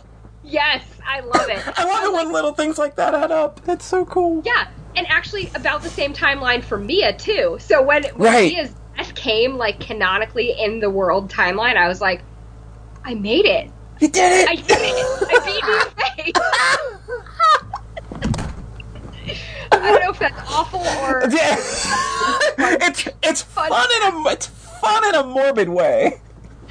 yeah, you know, uh, you know. Well, and in a morbid way too. Like I've been depressed. I've attempted suicide. Right, right. It, it is kind of a celebration to be like, wow, I'm. I did I- not realize that I was going to be this old. What do I do with my life? Yeah, if you would have asked me when I was 20 if I'd still be here today, I would have told you straight up no. So I relate, Yeah, 100%. 100%. Yeah. and it sucks. It's It does, it does. people Feel that way, and you know, so tangent again. Mm-hmm. Yesterday, for whatever reason, we decided to break out my High School Musical DVD. Oh no. So like, not not High School Musical, the the production, the show, the Disney thing. Your high school musical. High school, what we did, we did Beauty and the Beast one year, and I Oh. loved it. And it was, you know, it was one of the best productions I've ever been in. So we just decided to watch that. And um, on Disney Plus, actually, there's a show called Encore, which is about recreating your high school musical with, you know, the people who are in it now. You know, Oh, wow. are now that you're older. And it's it's a really fun show to watch. It's really amazing. And something that i thought about when i was watching yesterday was you know that person on stage that's a 16 year old who has no idea what's in store for her the good and the bad. And Yeah. you know just thinking back through all of that i was like i really wish that i personally could go back in time and reassure myself and coach myself on how to get through all of this i mean don't we all but Yeah, like I, I use that energy to to help others uh, Yeah. who might be in that position. That's that's sort of how I've chosen to to deal with that. It's like I, I can't change my past, and I don't really much care about regrets. So I'm gonna take that. I'm gonna take that knowledge, and I'm gonna pass that on to somebody who, if they come to me, I'm going to give them the best advice that I possibly can. The, be- the advice that I would have given myself in that situation. Like that's that. I think that's a really cool way to pass things on. Absolutely. What you do is so important. You know, these Yeah. kids need to hear a perspective from somebody who's, you know, been through some shit. So, Yeah. yeah, so that, I mean, that's part of why I love owning up to my age and I love, you know, cosplaying any character, any age, Mm-hmm. you know.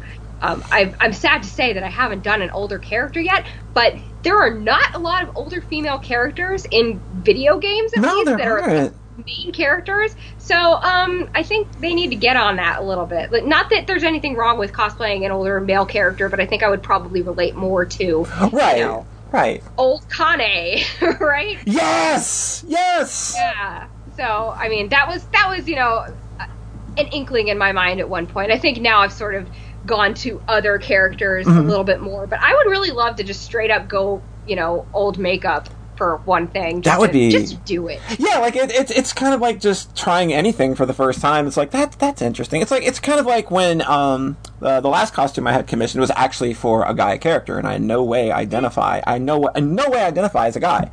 Um, So it was kind of an experiment for me to see like okay, um, is this going to be weird for me? And like and then it's like oh look this is fine. This in no way invalidates who I am at all. Like I can literally just be whoever I want and still feel comfortable in my own skin. That's a really Yeah. cool like so that was like a really cool thing to find out about myself and not you know, like and again found out through cosplay this was like oh i can go and, and dabble in so, dabble in something a little more masculine and it not be an issue for Right. me like that's really cool shit I love that. I love that. Yeah, and you know, for as many booby ladies as I cosplay, um, I have also cosplayed Rokuro from Tales of Berseria, and I fucking love it. I Mm-hmm. So love good. him. he's so He's good like he. So I, tangent again. Tales of Berseria time. Um, I knew I was gonna love Velvet from pretty much the moment that she was announced. I had a hunch based saw- on her design. i saw that It- character design and it was like that game's probably going to be good yeah right? Like I had seen it and I was like, oh, this is not a typical Tales protagonist. What are they doing here? She's gonna go through some shit. I'm here for it. Yes. So I pretty much had automatically decided, yes, Velvet, number one, and she's still my favorite character of anything ever, and probably always will be. Just just guessing. Um, but then when the game was actually released, um, and I hadn't really spoiled myself for too much of it, I just tried to go through, um, you know, the Japanese playthroughs that I could access and sort of see if I could, you know, spoil myself for certain things because the game does get pretty traumatic for Velvet. And Oh, it does. Yeah. there are parts where if you are if you need content warnings, you're gonna want to know about these things beforehand. Not to speak of the ending because we're not going to talk about how how shitty that went. But That's um, that is a dark game that surprised me with how dark it went for a Tales of game because Tales of games are typically meant to appeal to the masses and they don't really go too dark and that game went fucking dark. you know, I think maybe by then they realized. Well, with the last game, I think everybody just kind of we tried to appeal too much to Yeah. everybody, and um, we're still not getting the reach we want. So why don't we just say fuck it and go pretty dark with this one? Because nobody's here anyway, unless they really want to be. So let's let's go for it. Let's just shove a woman into that role too. Ooh, that's that, like I think it was a brave decision. Like I think that there's a lot of really smart uh, decision making and and having the confidence uh, to put a woman at the front of that package was uh, I, I thought really because it's always like the guy that goes through the tra- the trauma and is the one seeking is on the path to revenge and Or like if it is a woman, it's usually like, oh, you know, she was raped, or you know, Yeah. her parents were murdered in front of her eyes, and now she has to, you know, like it's very, it's usually very like, like in your face, and Yeah. there is almost always sexual assault. yeah almost always yeah so they didn't do that, which was great, but it was still. You know, enough of an allegory for me that I could really draw from Velvet's experience and really Right. relate to her. So, you know, too, I had the most amazing experience actually meeting the producer um, Oh. in real life at Oh. New York Comic Con 2016. I had already had the cosplay done for 2016 Katsucon because I'm crazy and I decided to just go off what reference images I had available, which for the back was very blurry and not actually what it ended up looking like. So, um, but I had the costume, so I volunteered to do uh, the booth work for New York Comic Con, and I got to meet the producer for Tales of Berseria, and in the translated way that I could thank him personally for sharing this story because I knew even if I hadn't played it, you know, a million times, like you know, I, I've played every corner of that game now. I, I knew that it was going to be very important to me for Yeah. the rest of my life to see that, um, especially too, you know, there are not protagonists like this. There just are not in so many works, especially video games, especially RPGs. Yes. You don't see a, a Velvet anywhere except for Velvet. And I feel like if I had seen her, you know, a long dark haired girl who felt like, you know, who's really not all completely right in some traumatic way that I, when I was younger, didn't really realize yet. Um, if I had seen that, I probably would have, you know, had a, a richer life for it at that young age. So I, I love that she exists. I'm so grateful that she exists. Um, but then, so when when I went and played it myself, I had no idea that Rokuro was going to be Rokuro. I Yeah. thought that he was going to be just like every creepy guy, every Raven, because That's what I thought. like I, I literally when when the cross came out and was dubbed um they had they had some choices in there at the very end skit where he's like you know offering to go get a drink with her and i was like oh no you don't No. fuck with my Mm, velvet like i mm-mm. was so like protective of her already Mm. i was like nope this guy is gonna be the worst i know. Yeah. and then you play the game and he is actually kind of the best Yeah, just uh, now I find it so funny that the content that I had like so rejected because I was like, no, she needs to go on her own healing journey. I'm like, Right. oh no, I love this pairing. I ship the fuck out of this yeah, pairing. it's it's a damn good pairing. I mean, and that that whole cast, that whole main cast is just it exudes family in a way that not a lot of uh, not a lot of uh, game casts do. Um, like, I, I kind of put too. yeah. I so I- like I put Berseria like pretty close to uh, Falcom's Trails series with regards to that kind of warm humanistic writing where you don't really feel like you're playing with characters. They feel there. There's an element there where this feels like a lived experience, and somebody is writing it through these characters for some reason. That is kind of like the genuine experience I got from Tales of Berseria as well as like the Trails games. Is that there's just a lot of warmth there. Um, it, it makes those. They're so good. I know. I gotta play them so much. Everybody tells me if you love, you know, specifically Berseria, you gotta play it, and I'm like, yeah. Uh, All right, I, will I'll do it, and then I keep pushing it off because Stardew Valley. So yeah, well, hey, you know, we got, we all got our own poisons, right? Absolutely, but so yeah, it definitely is um, a different group of people than you would experience even in any other Tales game. I yeah. find they really were a found family, and I mean, I, I don't make the rules. Nobody in that game is straight. I just know. I love that about Tales of Berseria canonically.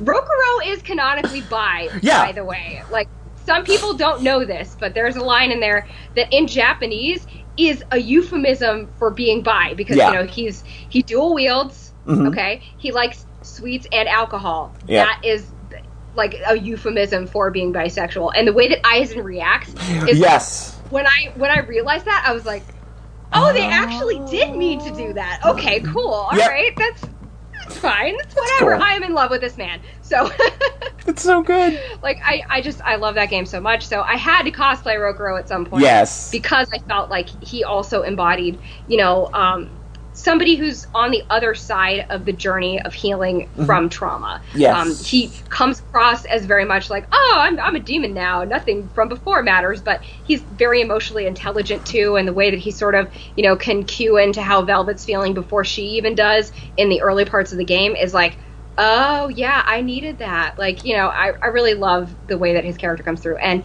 cosplaying him as a male character when I typically don't cosplay male characters was like it, it's amazing. It, it, felt really great and organic, and I actually felt so comfortable, even though he has about eighty thousand layers. Oh yeah, I was gonna say like that's so many layers. I bet that was just smothering at some point.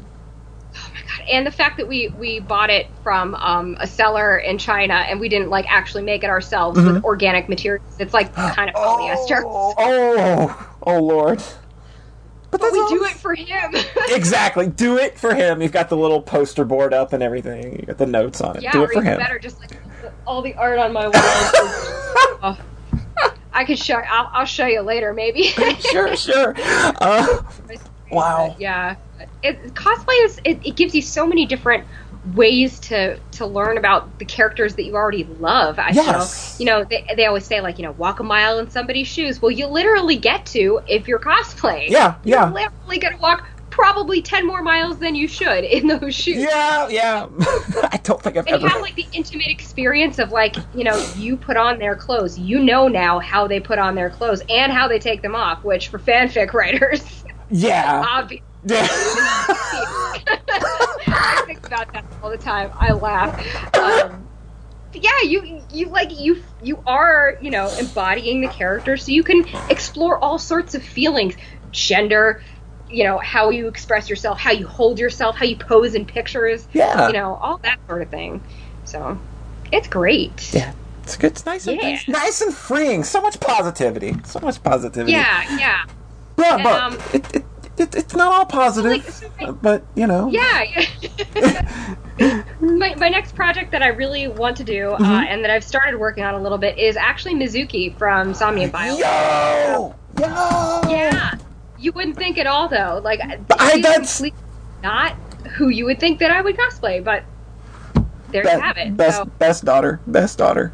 Oh, she she's absolutely the best. There's, there's and no... I feel like for me, that experience the way that I make the costume, the way that I'm going to portray her when I do photos, when I'm, you know, posing in group shots or whatever, um, I want to access the part of myself when I was that age that I feel like I lost. Um, mm. Um, early in the game, you know, you go through her and you heal her trauma or yeah. whatever to get her to speak, and that's you know a really condensed version of what can happen.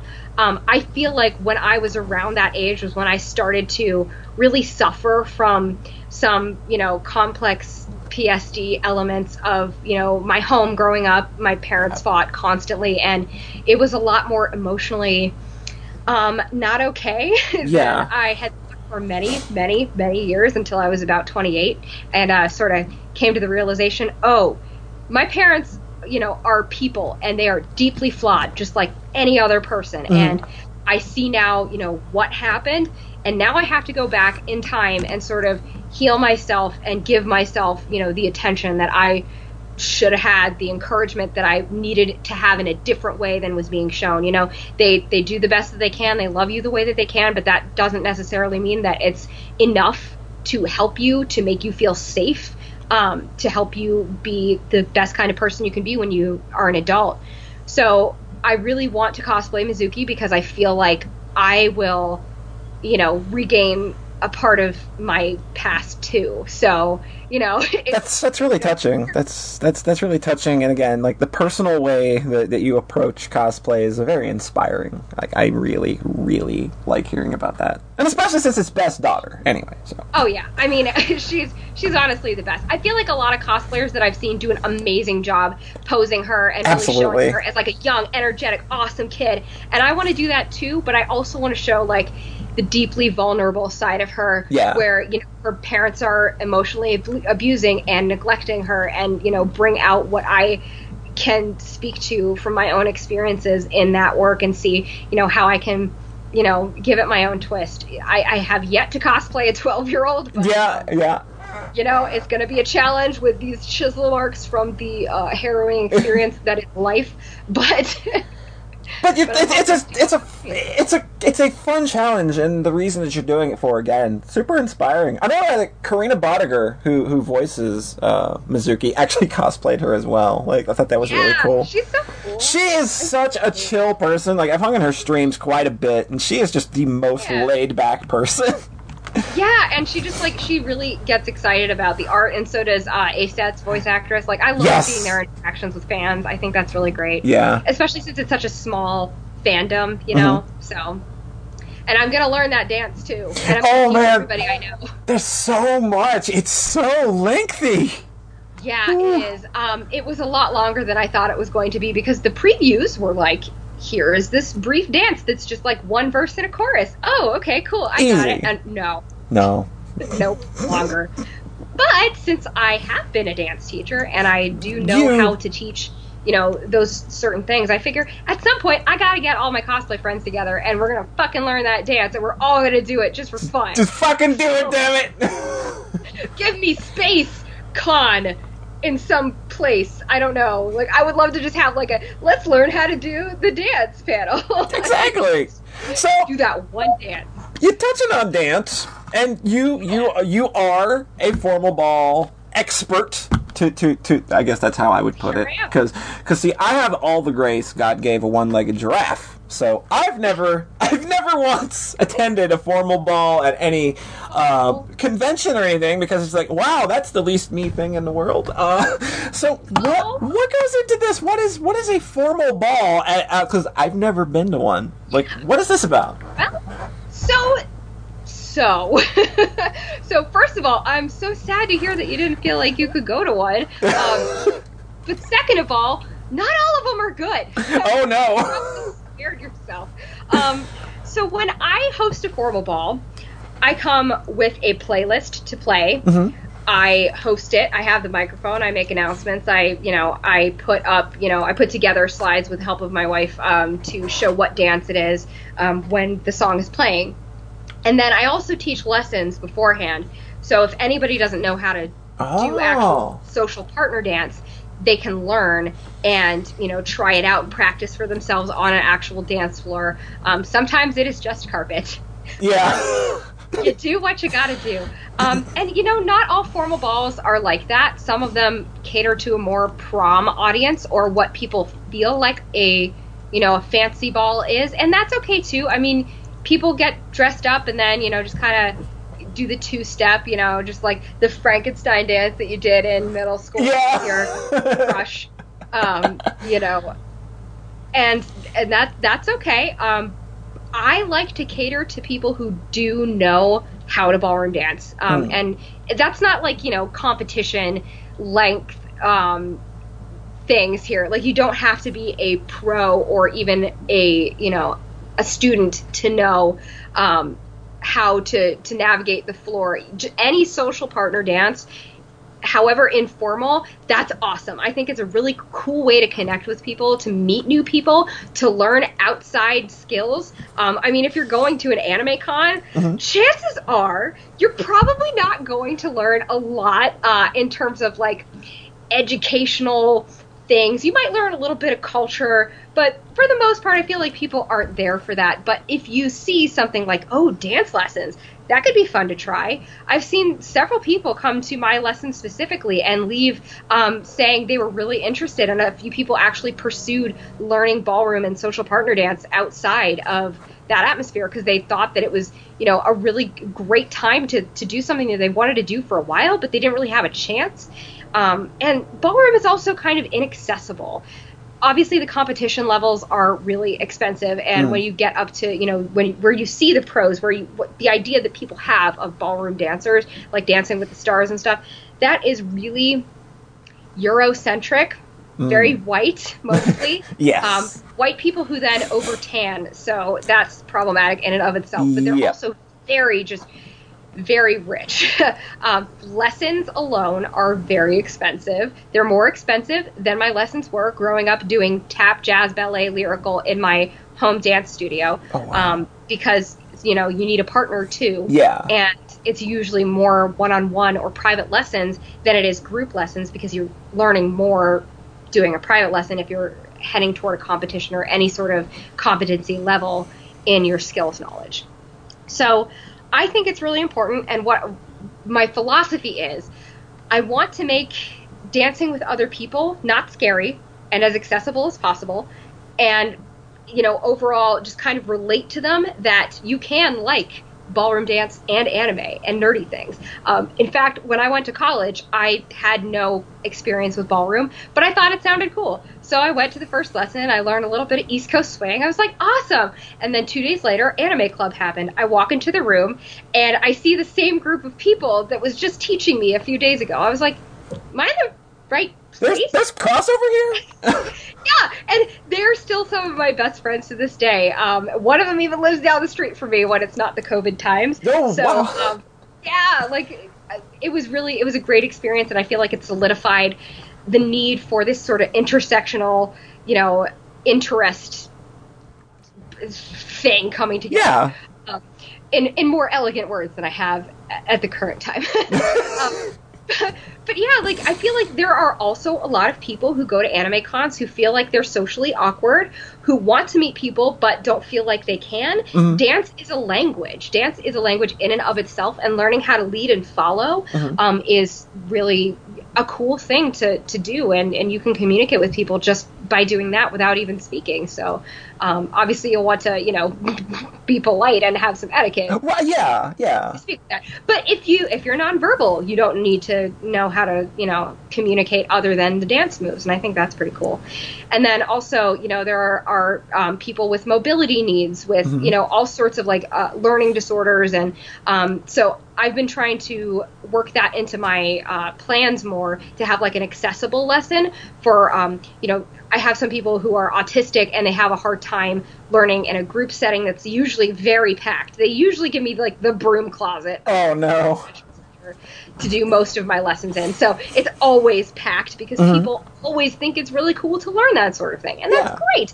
But not so great for the people who need a little bit more one-on-one time. So I want to try and, you know, build a little bit of that inclusivity as well as oh my god, the ballroom world is so heteronormative. Oh yeah. Yeah The reason why I felt like I had to quit my studio, other than many reasons, um, was that a lot of the stuff that they were doing was very gendered, um, and it mm. was very, you know, again heteronormative. I didn't have a lot of, you know, the female students didn't really want to dance with me at parties, and so, you know, my bosses thought that I was just being lazy at parties, and I'm like, no, they don't want to dance with me because I'm a woman, and they don't want to dance, you know, with a woman. They want yeah. to dance with a man. So that's kind of weird, especially since you know I was a little bit more closeted toward them because they are um, Russian, so mm, you never know. Yeah. Um, but yeah. you know, I'm bi, so I'm, you know, I could fit in with the hetero crowd and not really, you know, discuss it. But when I realized that, like, this is not true to how so many people are and i had never seen a gay couple come into the studio and take Mm. lessons you know like i just felt like there is a gap here and i'm starting to explore you know being out about how, where i am in the community so Mhm. i want to give an opportunity to everybody um, to to be a leader or a follower not the man leads the, the woman woman follows. Right, right. so I always want to emphasize in my lessons, like you can do whatever you want. Um, we are not going to use gendered terms. We are going to say leader, follower. Um, you know, ask for your partner's pronouns if you know they don't have you know something that indicates um, on their badge or whatever. Like just, just being polite and being considerate for people who are not you know heteronormative. I think that's really important because you are never never ever going to see a number one in the world ballroom dance partnership that has you know two men or two women or heaven forbid a trans person Right, right. Exactly. can't have that on the dance floor No, what that's is that about it's terrible ugh so speaking to that. to accept it a formal ball that was just basically Oh me telling god, yeah, just that. but- yeah. Um. So you know what I try to do is give different like different dances to do. Like I'll play a waltz, I'll play a tango, and I'll show that on the screen, and people can dance the waltz, people can dance the tango, or you can just get on the floor and dance however the heck you want. Because all of my selections, almost all I should say, not every single one, um, is from like some sort of nerdy thing, anime, gaming. Just like nerd culture in general, J-pop. We're moving into K-pop territory now. Um, just all sorts of different music that um, you can dance to that people don't necessarily know. Oh, you can do a cha cha to this song. Oh, I nice. cha was before, and you know, trying to to get them to understand. Oh, yes, your very favorite anime throwback, Excel Saga's uh, theme song, cha cha. Oh god, I'm just imagining that now because I love that theme, and I'm now imagining a cha cha to that theme, blowing my fu- blowing my fucking mind right now. so I mean, I love to have fun with that sort of thing. I also studied music in college, so you know, music is a very big part of my life, even if I'm not performing anymore. Really, Mm-hmm. um, not that I wouldn't perform. It's just that you know, growing up, you you have a lot more opportunities to Oh, do yeah. extracurriculars Like, uh, like- than you do when you're an adult. I had time to be in bands when I was younger. I do not have that luxury now. Yeah, I mean, I I would have to pay for voice lessons again, and that's Yeah. kind of no, that's my cosplay Uh, budget. That's cosplay budget. which is legit, you know, that's fine. But, you know, I, I think it's really important to relate the music to something that people who are already at the convention center for that, they can say, oh, that's really cool. Yeah. Um, and unfortunately, sometimes people misunderstand that as me, you know, catering to only dancers. No, no, you can dance whatever the hell you want. You can stand on the sidelines for all I care. You can take pictures with your friend. Whatever you want to do when you're here is fine by me, as long as you're obeying the dance floor rules and you know staying out of the way of people who are doing the traveling dances. Like it's it's not that hard. Um, just you know, pay attention. Um, and you know i, I, I want to make sure that the people who are experienced are having fun but you can also come in with no knowledge of anything and listen to the music and have hopefully a good time. So that's the way that my formals are run. Other formal balls um, you know sometimes they have prom djs Yeah, yeah, that seems like, like that's kind of like the that like when they when I'd heard balls mentioned, that's kind of the um the the the impression that I got. It was like, oh, it's kind of like prom. Well, I hated prom, so Exactly. I hated prom too, and I keep trying to tell people in our community, and I've, I've had this conversation with people. Um, Fanime's black and white ball is probably the industry standard right now for what I would consider to be the best formal in the whole entire nation, possibly even the world. Who knows of anime cons because they put a lot of effort into it. They put you know the same amount of care that I would put into my playlist into theirs, and you know they have lessons the whole entire con, a six-hour event. It's fucking cool. So if you ever get the chance to go to Fanime Black and White Ball, whenever that happens again, I will be there. So come come take lessons with me and we'll dance together. that would be Um, fantastic. I started having a conversation with those people about how prom gives the wrong impression because obviously you're teaching ballroom dance. We don't want to tell them that it's a prom and then people show up doing gold level moves and they're like, where did that come from? Wow, those show offs. No, we want to give everybody an equal opportunity, first of all. Second of all, again, hated prom. Exactly. Who wants to be reminded of that? No, nobody, pretty much, especially queer kids. Exactly.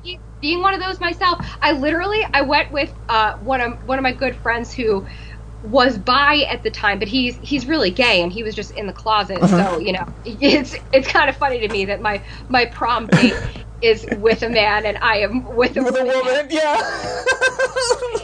Who knew? I wish I wish we all could have been a little bit more out back then, but yeah, yeah. but, but that's that's why it's important to have these events um, that are not centered around prom. Prom also makes people think that they need to have a romantic partner um, to go to prom, Yep. and that is not the case for social partner dancing. If you go to a, a social dance party anywhere in the country, um, in a studio setting, you don't need to show up with a partner. You can come by yourself and still dance the same amount if you are, you know, on the edge of the floor looking like you want to dance. If you sit in the back and don't look like you want to dance, nobody's going to approach you Right. like you're Prince and you're Cinderella and, and magically you ride off into the sunset in, in a pumpkin. Like, that's not what's going to happen at a realistic social dance. You want to have the skills that you can use in the outside world and in a way that you know you can relate to somebody else that's not necessarily you know words only Right. so um, prom is oof.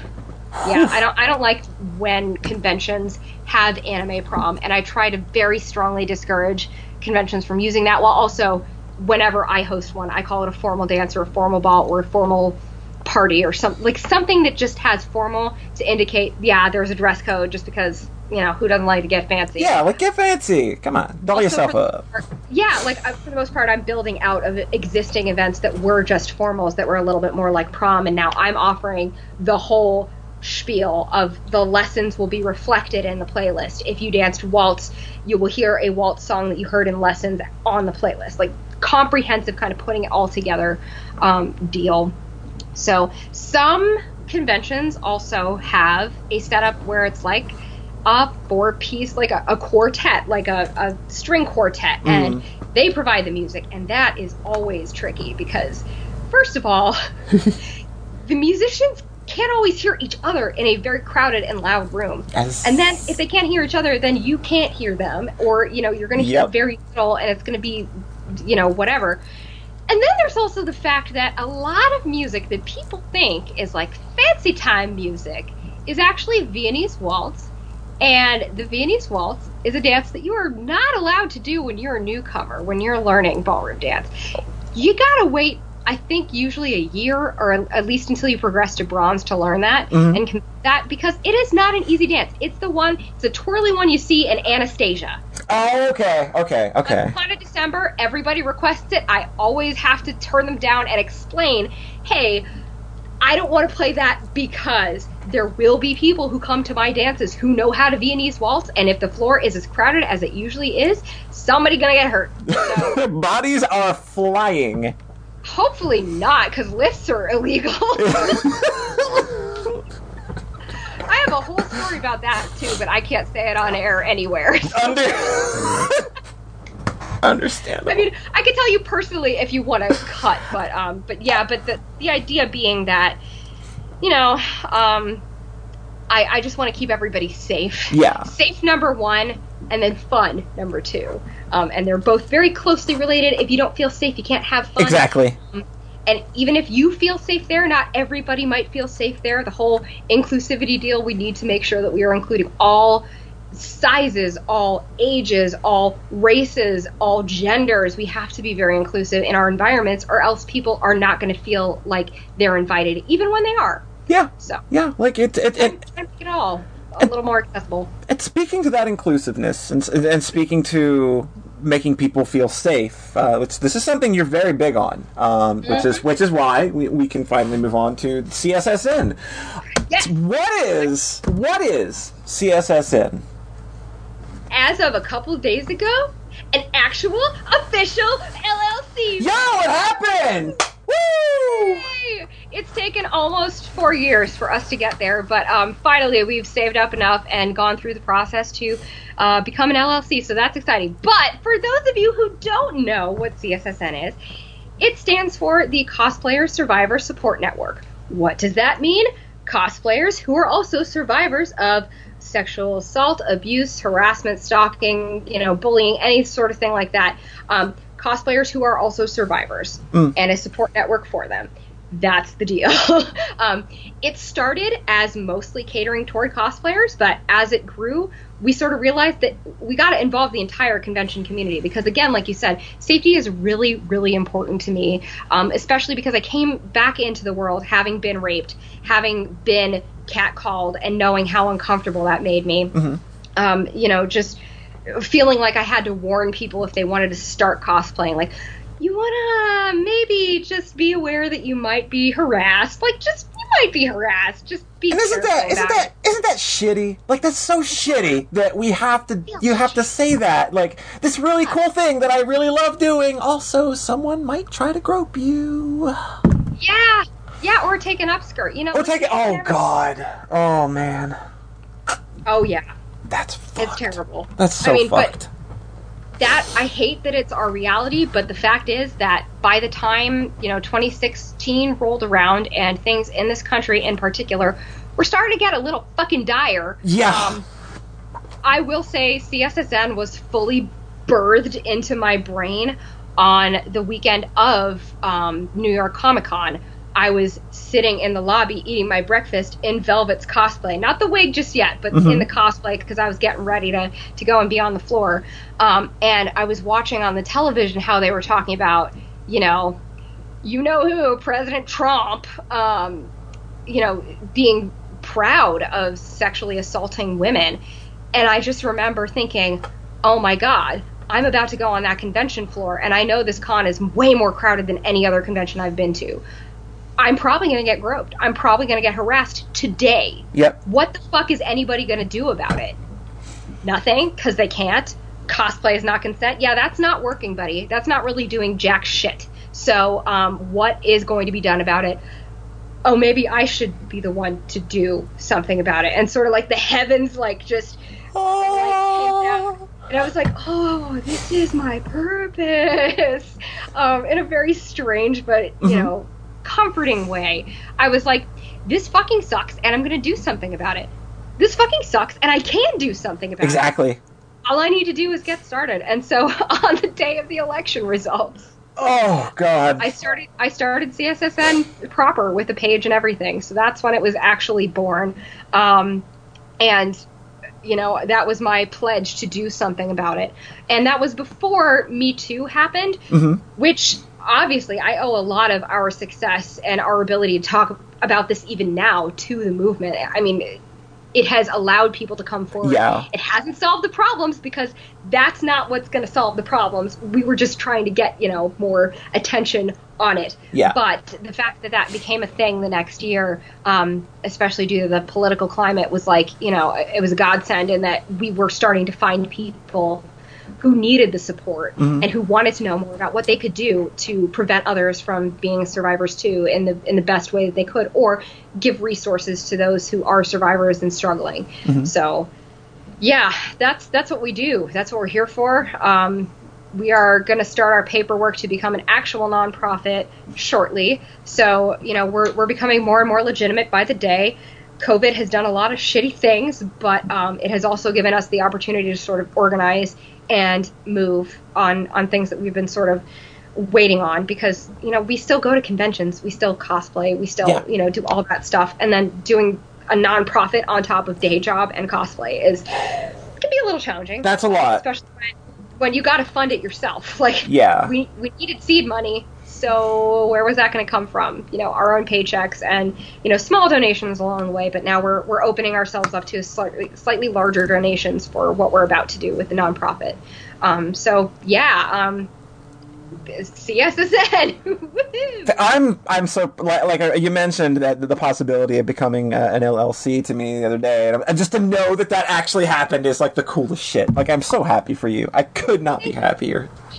I'm so honored. Yeah, it really is um, something that we've been waiting to do for a long time, and kind of dragging our feet because it is, you know, it's hard to balance all this life work stuff and Yeah. do this. On, Yeah. But we need we needed to, you know, take a step because it's become just so clear, especially in the past month. I feel there have been so many more Ooh. coming forward and sharing their stories. Um, and that, God, 2019 was so rough in our community. 2019 was when Vic was, you know, exposed for you know all these allegations from all these survivors Yep. speaking up and and speaking toward what he had done. Um, please get COVID. Yes. Please. yeah, apparently he had some sort of like signing or something like that. Yeah, it's like, please get it. Please. You and your entire cult, please get it.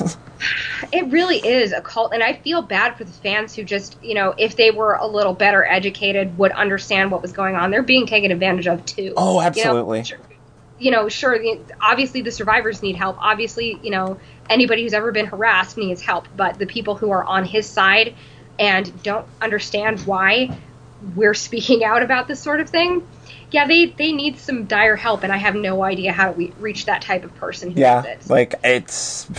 That's not one I've been able to figure out. Yeah, no, but you know that's that's the challenge of our community is um, largely like how do we keep predators who are known predators out of our conventions when conventions policies don't specifically state you know that you can report somebody who hasn't you know on convention grounds done something to you that you have reported um, and get them you know away from you like there's there's just no good way to do it legally speaking right now i would love I would love to be able to kick out all of the predators and stalkers and people who have been, you know, abusers of their significant others. I'd love to kick them all out of conventions forever. Fuck you. But at the same time, I realize that, like, you know, that's not going to solve all of our problems. There are still going to be more people who are going to do it anyway. We are never going to stop the problem. No. There are always going to be people who assault and harass and stalk. Like, that's, we're not going to stop that.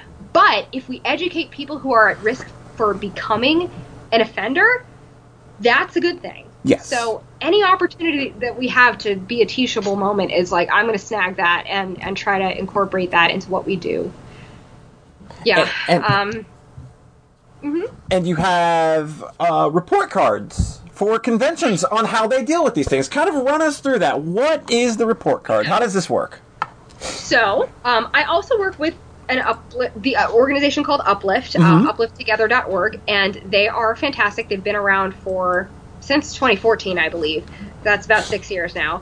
Um, and they were on YouTube dealing with you know sexual violence in YouTube communities and p- the predators, creators taking advantage of their fans, which is still happening. Yeah. Um, like seriously, I saw allegations like yesterday. I can't believe this shit is still happening. But they inspired me. Um, they were looking to see what other conventions had policies and what those policies were like. So I was like, I'll take on some of that project. I'd love to show you the conventions that I've heard of or that are popular in some capacity that I know.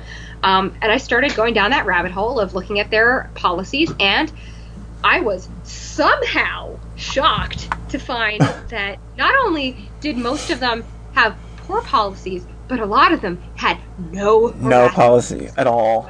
Oh my god. whatsoever.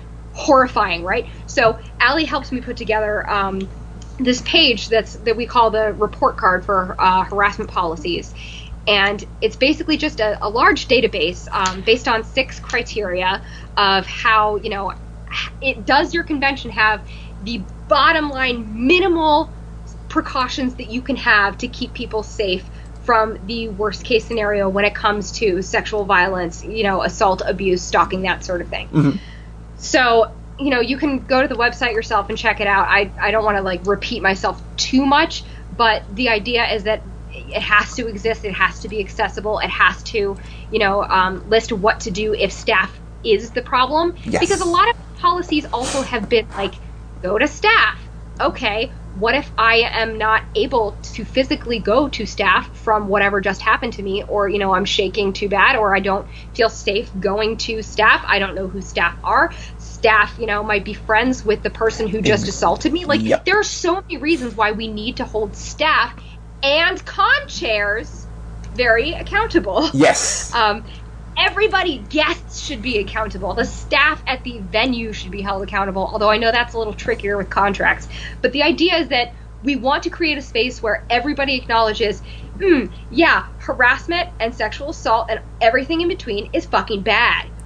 Let's give consequences to the people who are, you know, doing the bad thing and then encourage a culture where that doesn't happen right. because because simply because people don't feel like it's the thing to do. You know, like it, it- it's not cool to harass somebody, not because cosplay is not consent. Because I hate that phrase. That is a really dumb. It, it's not a policy. It's just four words that put the onus on the cosplayer being the issue here, and it's not. That's not. Absolutely. That is like that's such a big part of what I'm pushing for right now, especially on like Twitter conversations. A lot of people are mistakenly thinking that they're helping when they say, "Oh, if if you feel uncomfortable, you can come to me. I'm I'm a safe person at this convention. If you need me to Oh, stand with you." Um you might mean well. You might and in some cases you might have even helped somebody who was struggling. However, predators use that language too to get Yep. people to their web. So you're covering predators when you say that sort of a thing. If you say, you know, I'm a con mom, I'll take care of you. I'm gonna, you know, I'm gonna post a call out post for this guy who, you know, catcalled you or something at the con. Nobody interacted with this guy. Well, you you met well, but like you're not putting the convention in the range of accountability for Exactly. what happened. You are saying, okay, each individual is now accountable. And the same thing with, you know, um, there are some organizations where people are like, here's a ribbon, like you, I'm a safe person, you can come to me. So the thing is that anybody can get one of those. Uh, anybody can lie to get one of those. You don't have to have a certificate or training or qualifications of bystander intervention or response to disclosure, etc., to get something like that. They just want to do some good in the community, and I get it. You really think that you're doing something good. You are a safe person to go to if somebody feels like they can't go to anybody else because conventions policies suck, right? Right. However, again, we are moving now to another mercenary system where you are now responsible for your own safety and health when you don't reach out to somebody who has that sort of, you know, thing. It's the same thing with like not reporting. Like Yeah. I didn't report when I was raped. I also didn't report when I was sexually assaulted at Katsucon once. Um, and I don't think that at that time they had a policy. Either that or it was so not well known that it was not something that even occurred to me like that that was within the scope of what they could help me with because they probably couldn't. They're probably not qualified to handle that. So you know um, it's it, it's really important to make sure that the conventions themselves are held accountable for the behaviors of the people who attend and grow them um, and participate in any way in the convention. And that includes online experiences i'm looking at you facebook groups Oh, pages that are oh, either official or oh. unofficial. Oh, there's there, there's some fire here. Yeah. Oh my God. The things that I have seen on those Facebook pages, and not just from community members who are, you know, looking to start shit or whatever, like from moderators to people who are posting on behalf of the official convention, having shitty PR, first of all, but then willing to say some of that shit to some people who are from marginalized communities.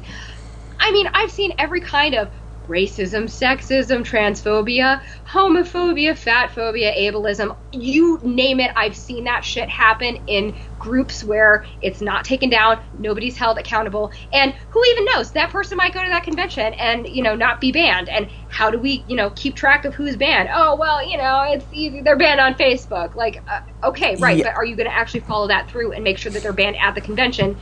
Where the person who they called, you know, a slur is going to. Right, right. No, probably No. not. Um, that's another problem too. Is lists. It's really hard to you know get the predators out of our community, get the bad actors out of our community, um, because lists are a legal tricky point. Yeah. Um, if you have a list of people who are bad, um, they could sue you, and then you are out of money, and you did it all because you were trying to do something good, but it's not going to help um, No. very much. But we need stronger moderation, please. Please, if you have a convention group, unofficial or official, you need to make sure that you have similar rules to conventions harassment policies. Like, please know that people online are going to stalk and harass people in your group. Bottom line, it is going to happen no matter who you are or what you represent. It's going to happen. You need to be prepared for that. You need to make sure that if you post um, a black cosplayer, that you are on those comments. Oh, God. To God, they undergo the worst harassment in the community that I've seen. Just every Yeah, single fucking like day. Just any time they post literally anywhere, it's uh, yeah, yeah, that, but like big pages do it, and then they don't, you know, moderate the comment section, so it's just N word, N word, N Yeah, word, N and- word. And it might as well what? be like like yeah, doing nothing at that point is just compliance. Like you're you support this. Like that's that's the only thing I can get from that is if you're not taking care of that shit, yeah. you just support it. Mhm. But, you know, people in positions of power don't always want to see it that way because if it doesn't happen to them personally, it doesn't exist. It's not a problem. So, we're here to tell you it's a problem. Take care of it, or I'm going to post about it on my page. The other thing, too, about CSSN I want to mention is that our report cards are drawn from publicly available information. Yes. We are on your website. We are looking for your harassment policy. If it doesn't exist on your website, it doesn't do us jack shit any good because nobody else knows that it exists. Nobody knows that there are consequences for somebody, you know, violating that code. Mm-hmm. So what good is it? It's not good at all. It doesn't do anything. You need to make sure that the information is out there. And I'm not going to like go to your staff and say, "Hey, is there a room I can go to to be, you know, isolated from people? I was just, you know, stalked by somebody and I need a, you know, a space to be in with somebody who I can disclose to that's trained in this stuff. You know, I, am not going to go up to them and find that information. If I don't know that, I'm not going to fi- feel comfortable reporting it at fucking all, at all. Bottom line, I need to know that it's there in order to be able to use it. Correct. So, very passionate about this in particular. Yeah, like, and and how often do you find it that like when you uh, approach con hosts per se about these kinds of issues for an open dialogue, like what are the chances of you actually getting through to somebody or, or, or them actually wanting to listen and rather than just, you know, not even paying you the mind at all? Like, what are the odds? So, honestly, it's a little hard to gauge because I've had all the responses. Right. I've had all of them. Um, I feel like we always start with saying, hey, you know, we have a report card, and on our report card, your score is this out of 6 mm-hmm it is this because you don't have these things in your policy and um, you know we we love your con or you know if it's some if it's something that we've actually been to or support we're like you know we really want your convention to succeed and be safe for all of your attendees not mm-hmm. just cosplayers. That's why we're you know bringing this to your awareness because we never want to assume malice. We don't want to assume that the convention is automatically like well fuck people who get harassed. I don't care. Handle it yourselves. They probably just grew organically out of something smaller right. and didn't realize that there was a need for this until now in this day and age when people are feeling comfortable talking about it um, or at least slightly more comfortable than in the past. So we have done some like one-on-one outreach. Like i've emailed personally whatever staff member makes sense. Um, we've you know approached whatever general info section of a convention. Um, i've had chats with actual con chairs who are, you know, from smaller conventions and they want to do right by their attendees. But I think that one of the most impactful things that I've been able to do, and I'm so very privileged and lucky that I've had the opportunity to do this. So if you are also privileged and lucky, consider your power and using it for good. When I guest a convention, I tell them straight up right before, you know, I say anything else. I say if you do not have a 6 out of 6 or better on your harassment policy I will not go to your con. I will not guest your con. And they always go, we'll look into that. And then they always come back with, thank you so much. You know, we looked into that. Here's what we're going to do. And they, they upgrade their policies. It takes just that usually. They wow. usually have no idea what's wrong or how to fix it. And we tell you what's wrong and how to fix it. So it's very simple usually. Now, you are going to run into conventions who have willfully ignorant people or even con chairs who personally harass or threaten you. Yeah. And they're not going to comply with any of that. Um, but for the most part, I feel like, you know, people are noticing that the times are changing. If other conventions have updated policies, then they're probably going to want to update their policies to stay with the trend. Like, even beyond doing the right thing, if it's the thing that people are doing, they're more likely to do it. So we're trying to encourage as many conventions as we can to update their policies. Now, last year, of course, with everything that came out, a lot of conventions approached us um, personally, and they would email us and be like, you know, what can we do to improve our policy? Or we saw that we had this score, we recently, you know, improved it. Can you take a look and make sure that we're not missing anything? Or can you give us our new score on the actual report card? And that's great too. Yeah. That's been really nice to see cons actually reaching out and asking the questions. And the other thing too is that we don't provide their um, harassment policy for them. We don't work with them to build that. That's more of Uplift's thing, um, which is why I, I love working with them as well. They can do the training for staff and volunteers, and they can help you shape your harassment policy to your convention's needs. Um, it's just a matter of you know sliding scale at that point. How big is your convention? How much do you have in your budget to you know work with them and create an atmosphere that really says that they care. They give a fuck about Yes. their attention because they they want to upgrade their harassment policies so um, really important cool things are happening. Um, and I'm really happy to say that what we're doing has influenced a good number of conventions um, to update their policies. When we first started, only two of the conventions listed on our page of what maybe like 100 at the time um, were, you know, even close to the six out of six. So we've come a long way. Um, we are looking actually to get graphics made for an updated version. Our harassment policy report card right now is like it's in the process of being updated again um, for 2020 um, to to make sure that everybody is properly represented. Um, and and we want to show in like a pie chart or something very graphic how many conventions are not succeeding in the bottom line. Mm-hmm. And when I say that, I mean like you know this is the bare minimum that you can do for your attendees you can also straight up offer resources like we have a you know a room that you can go to if you've been sexually assaulted and we have a professional on hand all weekend for anybody who needs their services you know come to us report you know like encouraging them to do that um, conventions can also do things like have ahegao bands which is great um, Yes. conventions can find ways to you know be very involved in what their attendees are experiencing and sort of curtail. You know, we got rid of yaoi paddles. Why the fuck can't you have harassment policies? But like, Really? the, like, like the last con I went to, as a fellow wanted to follow me around with an "It's a trap" sign, and I reported this. To, I reported this to, to the to the staff on hand, and they th- we'll get to it. Um, and about an hour later, I had to push this guy up against the wall with my forearm to his throat to tell telling him that I would not mind putting his putting his teeth in the back of his skull if he did not leave me the fuck alone. I shouldn't have to do that. Never have had to do. What the fuck? That's fucked up.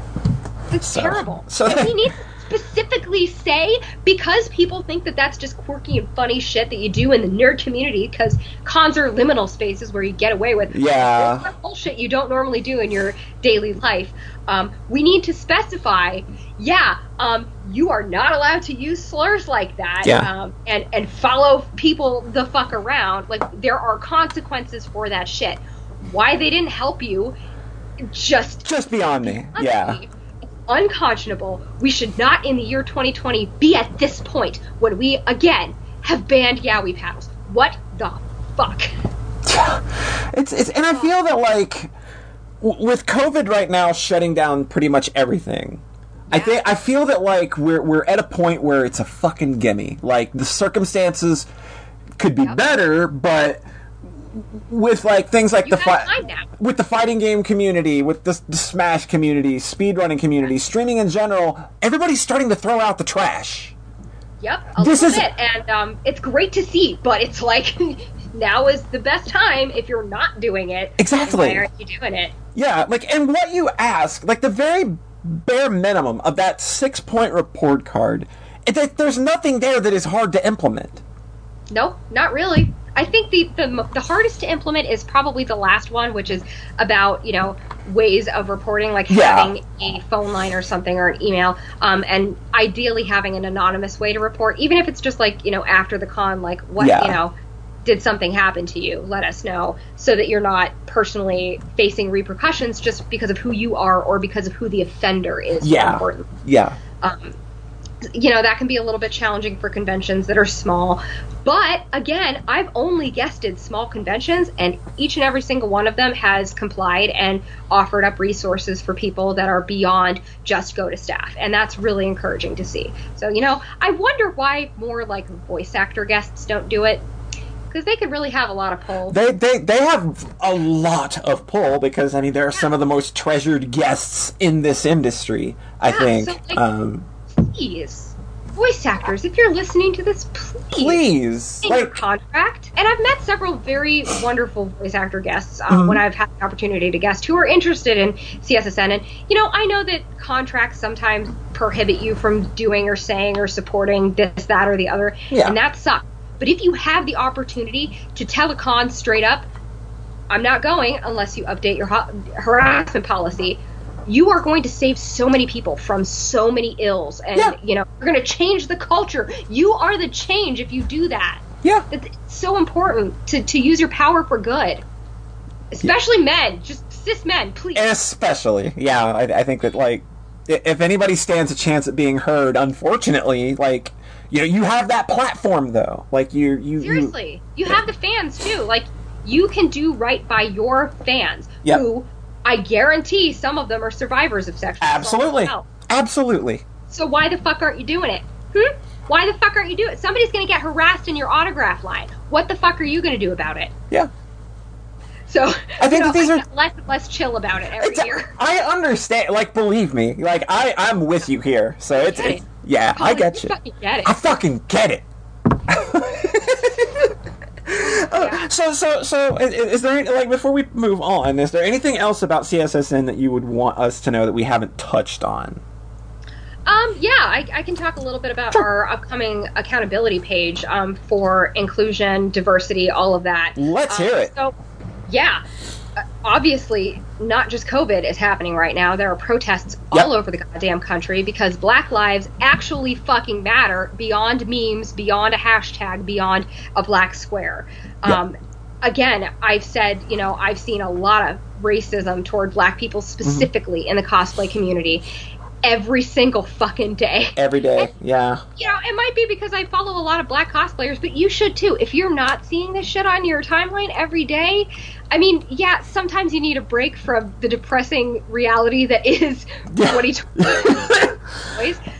But you really should be, you know, keeping an eye out for the people who are in marginalized groups who cannot, you know, fend for themselves. It's really fucking important to have the representation and have the safety there for black people specifically. Other Yep. people of color, absolutely yes. You know, trans people, disabled people, any kind of person who's in a marginalized community, yes, we need the protection. But right now, we also specifically need to look at cons to see if they are including black guests, Yep. black industry people, black, you know, artists. Like, we need to go and tell them you have only had two black guests over the last five or however many years. Like, this is the percentage of black guests you've had to all other kinds of guests. Yeah. Or this is the percentage of black guests who are also plus sized that you've Mhm, had compared to all other years. It is going to really fucking blow some minds. There was an article uh, recently that Anime News Network put together of some very large conventions, and I believe that the statistics for 2019 were that only 2% of guests were black Oh my um, god. for just that year. And I guarantee if we go back further for every single fucking con, you're going to find that that percentage either stays about that same or goes down. Because there were probably not that many black guests before Black Lives Matter started up. I mean, really, we don't have anything in the nerd community that has as much weight as, you know, even cosplay is not consented. Like, as much as I hate that fucking phrase, you see it everywhere. Yeah. Why can't we do the same thing for black people? It's ridiculous. So, in the spirit of that, and in the spirit of the fact that we do have a platform that people do see, um, we wanted to make sure that we started this project. Um, and pretty soon we're going to have uh, a submission page where you can help us out. You can fill out, okay, this con in this year had these guests, you know, whoever they are, and we can do the research on the back end. Just provide us a link and we'll verify everything and make sure that it's publicly available information. Whatever you can find from years past. Um, and it can be challenging because the the websites for anime conventions that list the guests and such, they are usually excluding the cosplay guests. They're Yeah. usually ex- all the other kinds of people who they invite to be in the professional atmosphere. Um, you know, who are the con chairs that are black? Really, like, do your research. Like, we we really want to know what conventions are stepping up and what conventions aren't, and if they haven't been, are they improving, and by how much? and you know show them that they can be more inclusive there are pages out there um, cosplayers of color i believe is the at of one of them on twitter they have a page that they started a web page that is hosting um, black cosplayers and other um, cosplayers of color who want to be guests, who have experience in, you know, doing masquerade judging and doing competitions and whatever you want for your cosplay guest. Mm-hmm. Um, and really, I feel like we should also broaden what a cosplay guest or what a community guest is and does because I feel like we're limiting ourselves a lot by just saying, you're a black cosplayer, come be our cosplay guest, do cosplay 101 panels and judge the masquerade. Um, yeah, but maybe they also are a DJ. Like, let them have their own fucking thing there. Maybe they, um, you know, teach dance lessons. Like, yeah, do their own fucking shit, um, in the most professional way possible. Their shit. Um, shit. just bring in people in our community who are doing things for our community and are black, yeah, are a person of color, are trans, seriously, we need to see the representation from conventions, and we don't need to see conventions saying, well, if you want the representation, you gotta let us know. You gotta reach out to us. No, fuck you. No, I'm gonna show you how much you haven't been representing people, and you can decide whether or not you're embarrassed. But now that people know, they're going to use that information and decide where they're going to put their money, and you are going to be held accountable for what you've done. You know, in terms of your representation, it's it's going to happen, and it's publicly available. This is not anything that you could sue us for. We are telling you straight up, this is what you have. This is what you've done. How are you going to, you know, make a change for our community for the better? Exactly. So, I, next project gonna happen soon.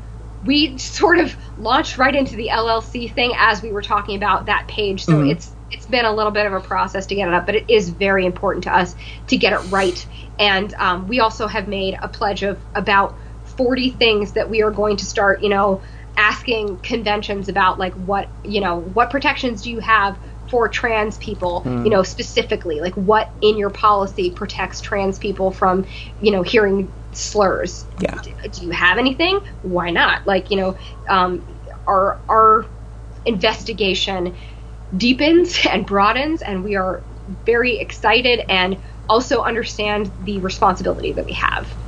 So that's that's that is an, that that that's going to be an incredible piece of data uh, to look at when that's all put together. I think, uh, and it's gonna. I, I think that it has to open some eyes to what we're ignoring and what we're willfully, what we've willfully kind of turned this little section of nerddom into, and how it can be improved. It's it's. Yeah. I love that you said what we turned it into too, because really, again, we don't have a set of rules as to how a convention is built and how a community right. reacts and responds. It just became that it is racist. So yeah. what are we going to do about that? Okay, let's acknowledge that it's a problem. Look at where our gaps are, find solutions, act on them. Have something that is actionable and sustainable um, so that it can be effective for years to come. So, you know, very important stuff. But I feel like there's something else I was going to bring up based on something that you said. I'm gonna think about it for a second. It was relevant. oh, okay. Um. So, you know, oh, God damn it. Uh, it's about our harassment policy. Mm-hmm. Mm, it was here and then it left.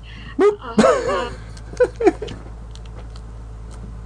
I I give so okay. I give so many goddamn interviews. That's sort of a thing, and people are always asking about the statistics. Like, how many people at this con reported that they were harassed? And how many people get sexually assaulted at convention? And I'm like, first of all, fuck you, do your own research. uh, second of all, that sounds very, uh, like, it sounds like somebody really wanting to put the blame on someone.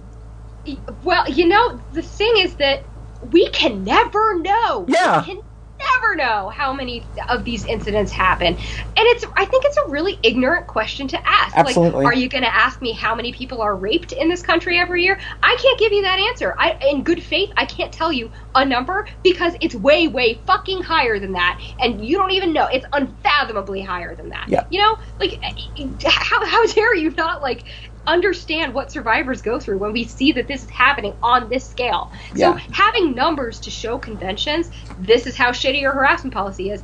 This is how shitty your lack of inclusion of black people is. By giving them statistics, it kind of soothes some people and it really pushes some to act to see the hard ass numbers. Yeah. So like like you know, like we gotta do it. hopefully that can give somebody that come to Jesus moment of okay, like like people can look at that and be reasonable. Like if you're friends with somebody, you're their best friend, and you do something shitty, I want them to tell me I did something shitty.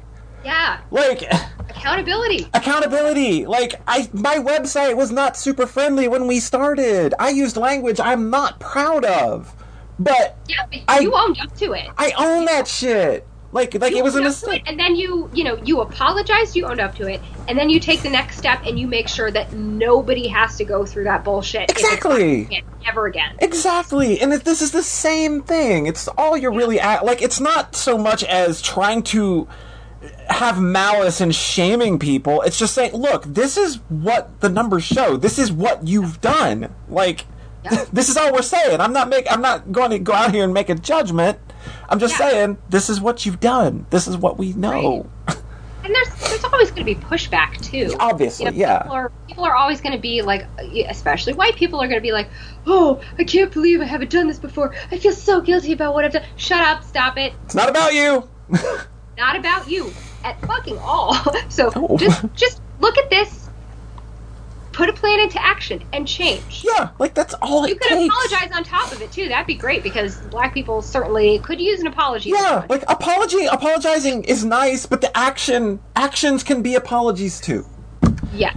yes. If you want to say, if you want to say you're sorry on top of it, fantastic. If you don't have that within you and you just want to make the changes, fine. Right.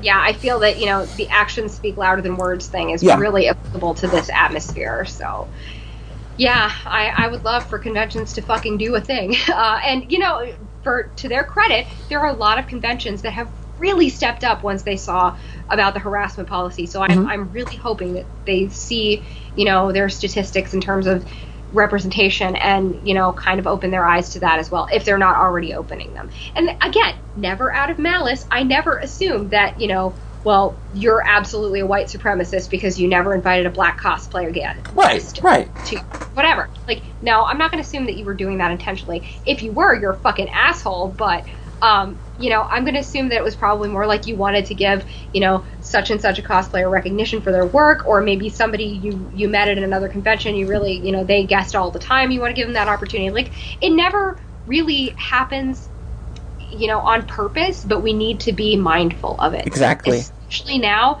and just moving forward, we cannot afford to keep things the way that they are in this community.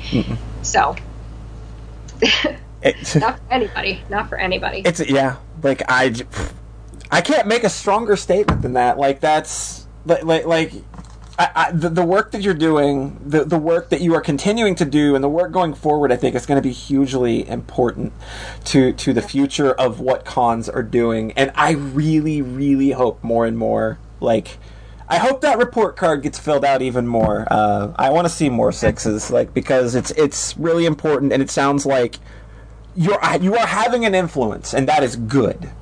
Um, and and hopefully that that continues to be the trend uh, because Yeah. we need good like this in these weird nerd circles um, where where so much shit goes unchecked. Um, that yeah, Absolutely. Yeah, and you know, when we got some of our first, you know, conventions reaching out to us and saying, "How can we, you know, improve or have we improved enough for a 6?" It was really like, "Oh. Oh, we're we're actually doing the damn thing." We're, we're a force for good. We did it. yeah. Like we've we made it, guys. But, you know, obviously there's there's always going to be work to be done Yes, we'll never be done doing all of this because it's always going to be a struggle. But I would love to have more sixes on there. And anybody listening, if you are navigating to that page and you see that a con that you you know go to or that you wanted to go to is not on that page, just let us know. Email us and we'll get it up on the page. And you know you don't have to score it. We do the scoring ourselves. Just let us know you want to see you know no name con up on the page and we'll get it up there. It is really an act, you know, this happens because people tell us which conventions they want to see held accountable, um, for better or worse. Because you know some of them are doing great things, but um, there are so many conventions we could never possibly attend them all. We would like your experiences um, to help ours, and you know help us help you in the best way that we can. Which at the time eh, you know, from all the things that we're doing, from article writing to you know sharing to going on podcasts and talking about this stuff Mhm. to you know the statistics, it really does come down to those report card pages. Um, those are the things that are actually making the change for the people in charge. Now, we love having resources for survivors who are not in charge of things as well, but the change has to happen starting somewhere. yeah, it, it's got to start from the inside. Um, and and the work that you're doing again, I think is definitely influence. It's starting to influence that. Um, even if it started the, with a small ripple, like I see this as something that can go much bigger. Uh, and the fact that you are now an LLC, I think, kind of gives it more legitimacy. Uh, it makes it more of something that people need to kind of get keep their eyes on. I think, and and and I and I'm really hoping that moving forward that that is a positive uh, for for not only you but but for everybody going to cons and engaging in this community. Thank you so much for your support. That means so much to hear. It's good stuff. It's good stuff. Hey, you want to lighten it up a little bit? How about we light? Let's take a breath. How does that feel? That feels nice. That feels nice. So, so beyond the world of cosplay, beyond advocacy and dance, surely there are things that you engage with where it's just like, finally, it's it's Trixie time. I get to do what I want. What are some things that you like to just do some chilling with? Oh my fucking god. Let's go back to Stardew Valley. All right, all right. I love games like that so much. And the new um it's not Harvest Moon anymore, it's Story of Seasons. A Story of Seasons? came out. Yep. Story, Story of Seasons. Yeah. It's um it came out and I I've been dying to like get it and play it, but we've been trying to grind so hard to get, you know, our LLC off Mm-hmm. the ground that it's been like, okay, I- I'll just put it off. I don't want to do that. And then I'll just be like, well, Stardew's basically the same thing, so I'll go play that. Well, co- consider it a reward for, for having come this far. You know, you got the LLC stuff out of the way. There's your reward. Go, gra- go grab yourself. Yeah. Go grab yourself. Here, as a reward, pay more money. Pay more money. to do the thing. Yeah, but you know what? It's it's worth it in the end because I didn't play games for a, a good number of years. Um, you know, during and after college, it was really hard to get into something like that. But I feel like not that it's mind numbing, but it's just so simple and the stakes are so very low yeah. that I can play it without getting anxious, and that's great. Yeah. So I like to usually come home and you know immediately after work I'll plop on the couch and get a day or two of Stardew out before we have dinner and move on with the rest of our day. But um, it's it's really it's been a godsend. I gotta say, like I have what like 400 hours in it maybe, and I've just Oh, been playing it for about a year. So You are like rivaling my Phantasy Star Online time now. I've got, yeah, a little bit. I got thousands of hours in that. You're going to have that in Stardew. Yeah, a little bit. And that's like, you know, we've been playing other games too. We've gone through Berseria. Um, we're on our second playthrough of it together um, because, you know, we hadn't had a PS4 to play it on together um, when Allie moved in. So, um, you know, I, I, I love playing through the games that we love yeah. together for the first time. That's pretty cool. Um, so yeah, I I'm a gamer girl. Yeah, but I don't think I'll ever do any sort of like streaming thing unless Hmm. unless and I've been thinking about this a little while because one of my friends um SM Zelda rules um she does a lot of streams and um she has a lot of the same interests and series and uh, she she got interested in Tales of Berseria and I was like I would love to do like some sort of a charity stream or something where CSSN is involved in a playthrough of Tales of Berseria because I have so many thoughts that are just I- related. to think that would be really cool Yeah. to watch. Like, and, and definitely tying it to that and kind of maybe making it like a fundraiser kind of thing. Like, oh, you could absolutely pull that off, I think. yeah, I, I really think that that would be a, a cool, fun thing to do. Maybe when we're actually, you know, getting a fund together for Yeah. the, the proper nonprofit thing. Yeah, like that would definitely be a cool thing to do. As much as it is nonprofit, y'all, it costs money. Yeah. and I mean, like that's been the biggest thing holding us back. So, might as well do the dang thing. Do the damn thing. Do the damn thing. That's honestly like like non-investment, not a lot of stakes. That's why I read a lot of visual novels these days. Is that that's nice. That's nice, low impact, and it's just like you know, kind of thing. I like more narrative-focused things these days, anyway. So, yeah, it's exciting. You know, I, I, I love visual novels because of you know the fact that you know I've always been interested in stories Mm-hmm. over gameplay for the most part. Um, so I guess I'm a fake gamer girl. Uh, yeah. but like, you know, it, having something like a JRPG is fun, but you do have to wrangle the battle system. Yep. Um, and for Tales, which is very active, it's like you need to find, you know, a character that you work very well with, and then suddenly the story requires you to play as the main character if you haven't mained them for the last like 32 hours of like a very important battle. You're like, Whoops. I gotta know how to do this. Whoops. I put this back on easy. I don't I don't care.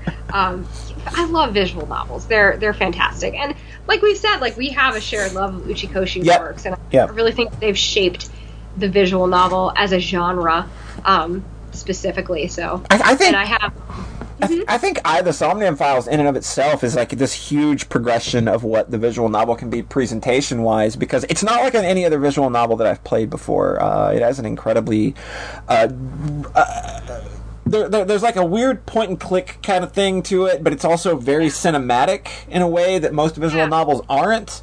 Um, and and, it, it, it, it's- it's really cool that he got to finally produce something that that looks and, and and is produced that well because I feel like Zero Time Dilemma is very much sort of the genesis of what he was trying to do there, and then AI the Somnium Files is more of a perfection of that idea.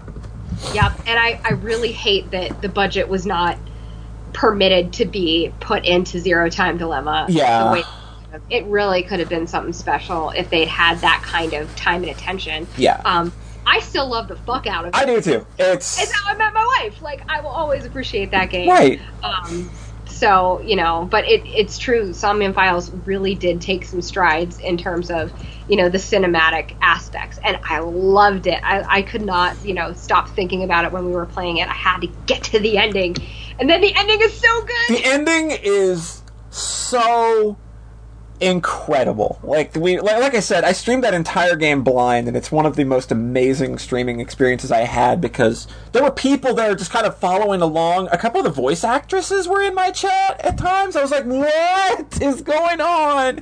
And like it's like 3 in the morning. We get to the end of the game, we finish it, we wrap it up and then the credits start rolling. I just lose my fucking mind. Oh, Like, I'm done. I'm done. I can't do this anymore. you finally killed me. yep, absolutely. Just cry every time. Yes! Every fucking time. Like, I cried so many times on stream, and that's just, like, not something I do, or I, like, I, I would not hit the mute button fast enough. It's like, oh, fuck. they got me. Oh yeah, it. You know, honestly, it's almost on par to the orphanage in Hamilton. Yes! Yes! Oh my god. Spoiler alert! Because I just want to talk about the fact that it's a dance number. I fucking love it so much. It's Bollywood style. Like everybody's dancing at the end except for Pewter, who is Exact- apparently not in jail. Uchikoshi has said posthumously. um, Yeah, that's real. That time. What did he just not show up to fucking rehearsals? Come on, Pewter, you're Yeah. You should be in the theater. Yeah, like, there is no reason he is not fabulous enough to be in that dance. I know, I know, seriously. So I was I was sad about that only. but the whole rest of it, oh my god. God. just oh, What an I loved it. incredible piece of work. Yeah, definitely. I cannot. I cannot wait to see what he is. He is into next. I know. I know that that that uh, Death March Club is is coming out sometime this year or next year. Uh, Yeah.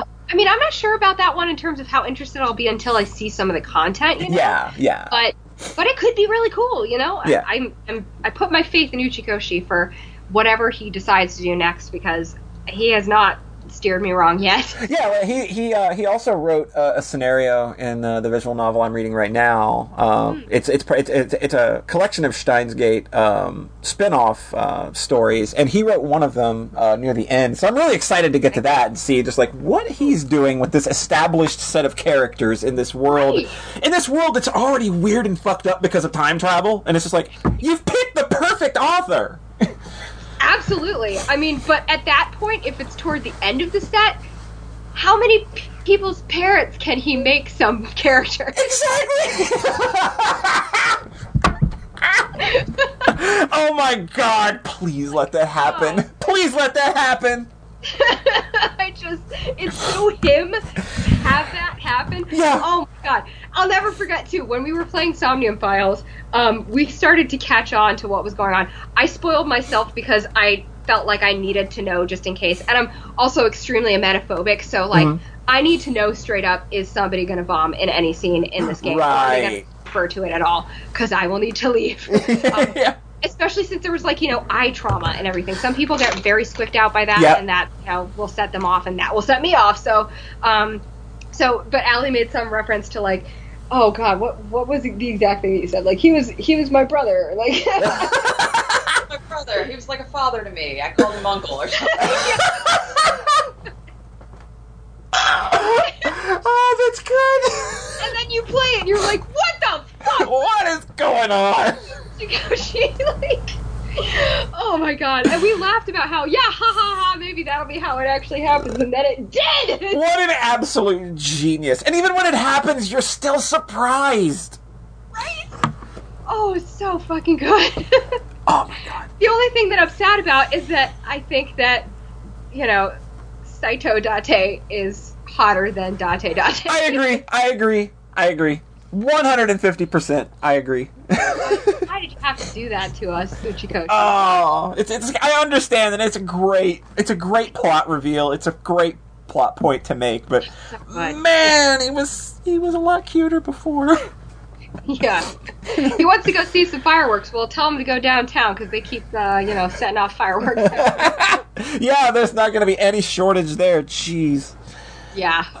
I thought about that and I was like, this could be a funny tweet or too spoilery or too niche. Or too So I ne- yeah. or too insensitive because really it is very fucking disturbing. Yeah. You yeah. Yeah. Humor is a coping mechanism, and I, I, I do that in my spare time too. I I'm- make a lot jokes. Yeah, like if, if, if I am one of the most self-deprecating people you will ever meet, uh, and it is a coping mechanism, absolutely. Yep, yep, definitely. so, puns are my, uh, you know, oh, poison. I think people, Or- I, people might know me. One of those things where like people be like, "Oh, you love puns? Well, then come up with a pun." I'm like, that is not how it works. It's not how it works. Like I, I throw puns out like every day, but they, Yeah. they, they, they, like I don't sit there and like you can't put me on the spot and make me make up one because my brain don't work that way. No, They come to me naturally. yeah, Like, I mean, like you can't force comedy one- genius. One go-to pun joke that I tell, and Mhm. that's like, you know, oh, I submitted um, ten puns to a contest um, for the best pun, and I really was hoping that I was gonna win, or at least one of them, um, but no pun intended. like that's not the best delivery I've ever had on this, but the, the the message gets across really well. Yeah, it's it's pretty great. So- and it's just so like me, like it's believable, like, ah, I submitted my puns and yeah, like, and you have people sitting there thinking for a second, did you really do that? yeah. Definitely. Like, I love those kind of puns where you had me in the first half. And then, they, then it devolves into the joke. Those are my favorite ones to construct, where it's like it's a believable for a few seconds, and then I hit you with something really stupid. Oh yeah. Allie always knows when my bad jokes are coming because I make a face. Yeah, So I'll be like you know, like Yeah. like raised eyebrows. It's coming. it's coming, it's I coming. stop. Don't worry. Oh, such a good time. Yeah. good, good time. God, what the fuck else do I do other than play video games and do all the cosplay advocacy bullshit uh, and make jokes? Um, You're a cat mom. I'm a cat. You're a cat mom. now. I'm a cat mom. Nice. Oh, my cat. Abby is the cutest cat. She has her own hashtag Abby Salute Unit. Yeah, she, She's one of the largest cats you will ever see. she she is huge. She's gotten she's gotten smaller over the course of being here with with us. Um, Um, want me to lift her up? oh boy, I don't know. Do do you want to Go for it. Go for it. Okay. Let's see. Oh God, Abby, please don't kill me. Herculean feat of strength here. God, she's lying down. She's like sleeping so. Oh. I know she she's up. She's such a chocolate. This cat. Look at this chonker. She's so blurry. she wants none of this. I'm so sorry, baby. Thank you for coming on the stream. Thank you. And she like she doesn't make noises on cue either or anything. Right. I wish I did. She's like, Oh, are you okay? Oh, she comes over to me. I'm I'm her like emotional, Emotional support, human. oh. She's like anytime other mother does something that I don't like I'm very scared. I gotta come to mama's feet. That's what Oh, I'm mother. I was up. I hate being up. We have our own voice working out. It's I'm leaving this in. this is too cute. yes, I'm the cat. Yes, my name is Abby. Abigail von Catnip. That's a very good name. Very refined. Oh yes, and uh, of course it's extended. You know, Exactly. Esquire, Esquire. Empress Abigail von Cat, A- Abigail Danger von Catnip. Esquire the third. I don't know why that's after the lawyer part, but um, maybe you're a doctor too. I don't exactly. know. Could be. Could be. You can tell me all the things. Here, here's some socks. Have my socks. There you go. Thank you. Thank you for coming on to sleep, Abby. I didn't like being up. Up is not very pleasant right now. Yeah. I was worried though when when she first came to live with me. Um, I'm extremely allergic to Right. pretty much everything. Oh and, no. You know, You're one of those worried- people like me then. I, I'm allergic to fucking dust. Yeah, me too. Oh, Yeah, good, good, good. Cockroaches they tested me for. Apparently, I'm allergic. Yep. So. Does me no good, really, because No. hopefully I'm not around any cockroaches. yeah, thankfully I have. I don't have that problem. Yeah, thank God. Um, but yeah, I, I guess over the past year and a half, I've I've gotten used to her in particular. When we go over to other friends' houses, sometime in the future, when that's a thing again, Yeah. if that happens, um, I always find that like my allergies kick back up in a bad way. I'm like, oh, I can't no. breathe. Like, oh no. Oh, I definitely just got used to my cat, Yeah. not everyone's cat. Mm. So I'm back at square one. One. Yeah. So, but um, yeah, I love my cat. She is cute. She's fat. I'll post more pictures as I always do. So if you're on Twitter, you can check out her hashtag. Again, it's Abby Salute Unit. You will. You, you will be witness to some of the cutest blep in the world. Oh my God, she and she does so much more than black too. Oh, she just rolled over on her back a little bit. Oh, my god. it's like she knows. She's like, oh, you talking about me, the cat? Yeah, let me do something really cute so you will be committed to me, the cat. Attention has now been refocused. This is a cat podcast. Yes, perfect. Yeah, we were actually like, is Abby the mascot for CSSN? Could Abby be the mascot? Could be. Buttons? Could be. Why not? The cosplay cat. The cosplay cat. Yeah. I like that idea. Cosplay cat. Like, who wants to be the, you know, Oh no, that would be terrible. Like I was, I'm always weirded out by people that dress their cats up in weird costumes. I, I can't Like, think that that's always comfortable. Like, why? Why do you make that your thing? Why can't you just have your own cat's personality, and then maybe they occasionally do a funny cosplay or something? Yeah. You know, that reminds me of the the picture that I have of her in a little bunny ears Oh. uh, headband that she wore very briefly for for Easter when it happened, and uh, she was very mad. But she she tolerates a, a, a little bit of cosplay, just not, you know, not for very long, and only if there's treats involved. Well, that's that. That sounds like a fair exchange to me. I mean, who isn't food motivated? Exactly. bit, you know? Exactly. Like as soon as we're done here, gonna go eat. Not gonna lie. Yeah. Yep. Yep. Same here. I'm probably just gonna have some ice cream and Yeah, I- I- veg out. There you go. I literally Yeah. the first thing that popped in my head was there's a container of Kit Kat ice cream in the fridge that I have, Oh. that I have not gotten at. Oh my god. We had the choice of going for the uh the ice cream cake ice cream or the raspberry today and I chose the raspberry. I won't regret Oh, it. You will not regret that. No. Next time next time we'll probably go for the ice cream cake again cuz that is that's so good. Oh my god. Sweet things. Yes. Well, we're talking about food. We do have a listener question about food.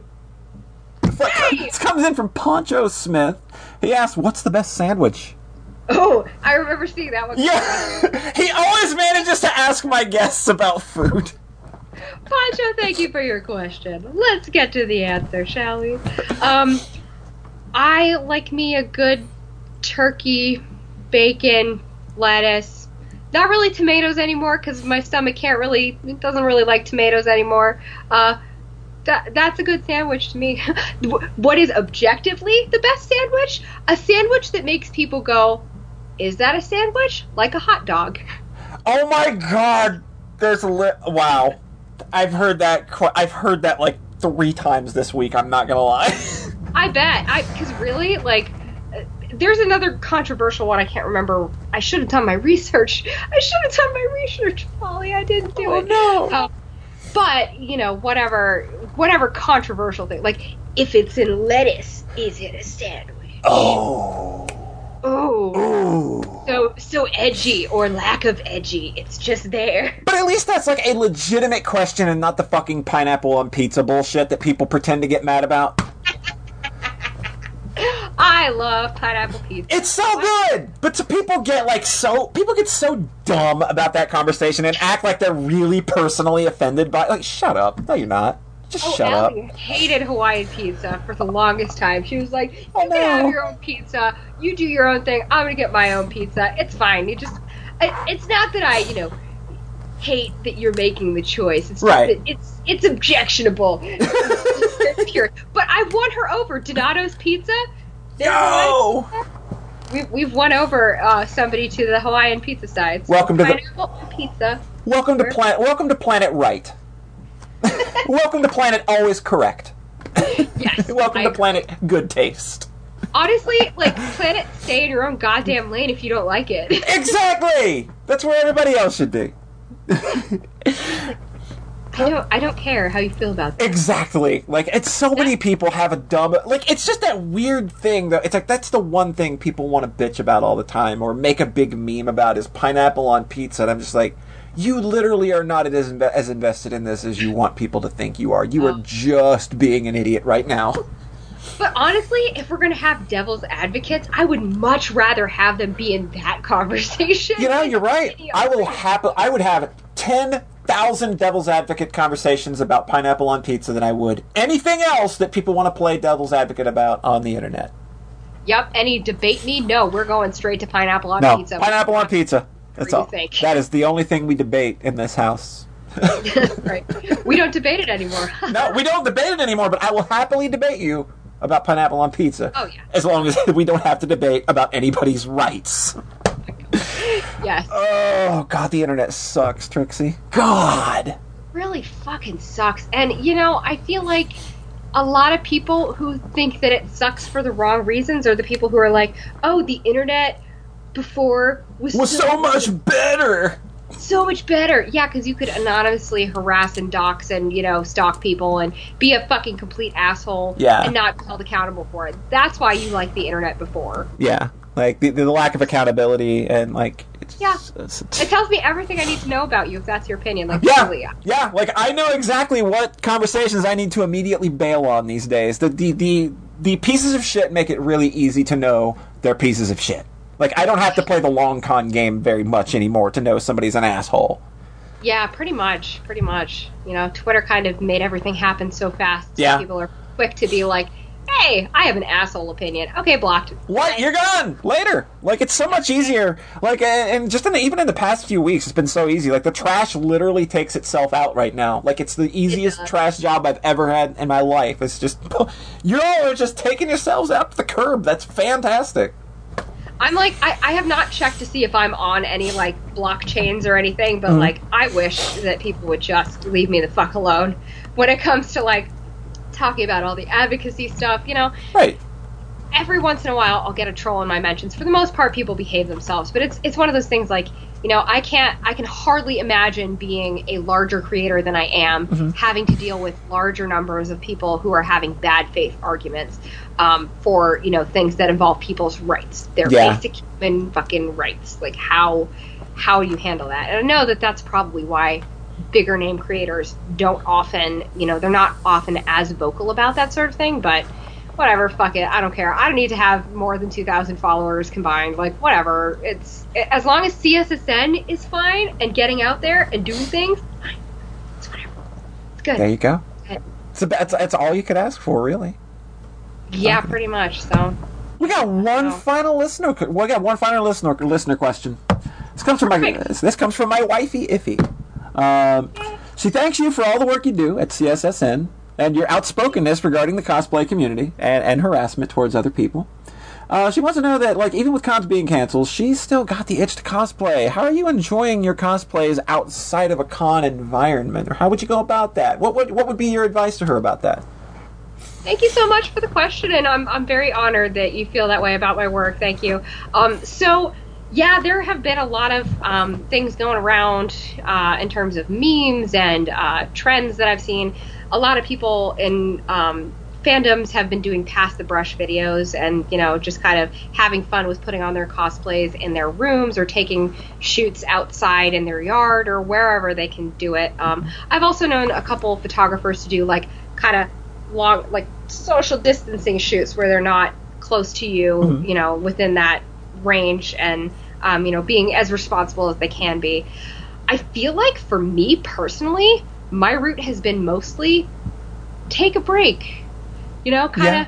All right, I really did need this break from cosplay because by the time that Miss Rona showed up, um, I was like trying to plan for Tekko, I want to say, was next um, before it was postponed and then again postponed. Mm-hmm. Um, and it was starting to get a little bit difficult to to handle everything that was happening in the world and at my work and um, you know thinking about oh my god you know my cosplays. And i'll be honest too i my body like i've said before it's not exactly as functional or active as it once was. And that is a hard thing to deal with especially when it comes to not fitting into cosplays. Um, and that has unfortunately been the case for me recently and cosplay has sort of become difficult for me to think about for a little while. Like I had a couple months there where I was like, if I don't, you know, get my active body back, I don't know if I want to cosplay anymore. But then I remembered that's an extremely toxic mindset that is not, you know, what I want to tell people, you know, for themselves. So why am I thinking about that, you know, in that sphere? Um, aside from, you know, all the CPTSD things in my head from, you know, growing up and diets that I went on and all that bullshit. Like, you know, I just want to be functionally active again to where I feel like I can dance. Um, and with that, I, I want to feel like I can cosplay whatever I want because it is not, it should not be, you know, an image like a an attractiveness meter um, should not be the the measure of your cosplay and your experience. So for anybody out there who might also be struggling, maybe you know maybe you switched medication, which I, I changed my dosage and that sort of affected me too. Um, if if maybe you know you're depressed, if you just you know ate more food from being home, or if you ate less food from being home or not having access to it. If you can't fit into your cosplays right now, it sucks but it's not the end of the world, and there are ways that you can, you know, cosplay other things in the meantime if you don't feel comfortable, you know, wearing the same outfit at a different size than you are, whatever that might be. Um, so, you know, I'm trying to, to find ways to, to be inspired by designs for certain reasons. Like I said, I want to do Mizuki, and I feel like I chose that design, and that really inspired me because it is more full coverage. And right now, when I'm dealing with my body changing constantly. Like I I had a stomach issue in 2018 that caused me to gain a, or lose a lot of weight rapidly, very rapidly, and it was kind of worrisome. Hmm. But I fit my cosplay, so whatever, right? But right. no, that, no, not really healthy. Not healthy. Not healthy at all. If you think that, mm, please, please please talk to somebody, a professional about it, because that is not a good thing to feel at all. No. Um, then I, you know, I slowly had been gaining that back, and then a little bit of a spike, and you know, so it's my body has changed so much in the last two years, and you know, it feels weird to look at pictures of me in 2015 even when i was very active i was still dancing i was still partially teaching you know i was i was on my feet all the time and um, you know, just doing, doing, doing things. Um, and, and I was very fit. And it's hard to see that and then compare to, you know, how I feel about myself right now. Trying to sit in the uncomfortableness of it, trying to live with it. Um, it's challenging. It's something that I don't often talk about, and I don't often get the chance to talk about it. So thank you for this platform. Absolutely. But, um, you know, uh, it, it's a reality that I feel like cosplayers experience but don't necessarily talk about. There there is a lot of pressure to look canon, whatever that means to people. Mm. It, it's usually used in fat phobic and racist ways. Oh yeah, yeah, yeah. But you know, but in my mind, for a very long time, I was like, well, I can only cosplay this, you know, bikini character if I am, you know, if I look like a certain way, and I'm trying to you know, live with myself the way I am right now. And that can change, you know. You never know what life is going to throw at you. My body is very elastic. It likes to do all of the things all the time. Um, so trying to find a, a way to express myself within characters that still make me feel safe and comfortable. Um, so that that's like that's been my experience really with all of this that's been going on. Mm-hmm. I wish I could say that yeah, you know, we don't have cons, so I've been working on my cosplays. Mm-mm. I didn't pick up a single thing until about this week, so it was pretty tough um, to sort of think about all the things that I was missing out on, but then also a breath of fresh air to say I don't have to get this done by a certain date. I don't have to look this way because, you know, a con is coming up and I have some preconceived notion of how I should look. Um, so it's it's good and bad. It's about taking it one day at a time. And I hope that, you know, if anybody feels even remotely similar to that, if you're struggling with anything, like you're not alone this shit happens all the time to people outside of the cosplay community. But when it comes to your costumes and wearing characters that mean a lot to you, and maybe you can't fit in that right now, that that really fucking sucks. And that's really esoteric. It's it's something that's really it belongs to cosplayers. We understand it. And fucking assholes on the outside of cosplay who don't cosplay themselves or who, you know, might just do it casually and not really think about people who who do it more as a I hate to say lifestyle, but as a as a more intense hobby, maybe. Mm-hmm. Um, you know, if if they're coming in and saying, "Well, why can't why aren't you wearing this character? Did you gain too much weight or lose too much weight for it?" It's, it's like, fuck off. That is not your business, really. Like you have no business telling me what my body should or shouldn't look like. And my expression of my character is perfect and complete the way that it is. Think about that. Think about, you know, the possibility of that being your reality and little by little you might you know start to change the way that you're thinking and and that can lead to much better things so again i'm not perfect Yeah, yeah. these challenging thoughts all the time um, to the point where you know I, I i really don't like to talk about it um, on Twitter or anywhere where people can comment on it because God, I do not want the the discourse on something that I'm still struggling with um, fairly majorly. Yeah, who wants to be the fucking discourse when you're like living in the middle of this shit already? Like you don't want no nobody wants that. That's No. terrible.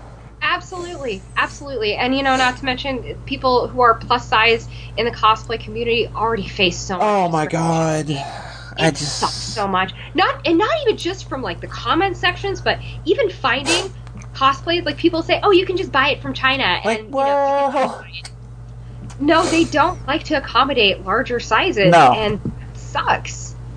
So you know, it's it's a struggle to be a cosplayer when your body is not a certain skinny type. Yeah, like if if if you literally don't look like the twigs from the anime, uh, things are going to be difficult. There's going to be challenges along the way.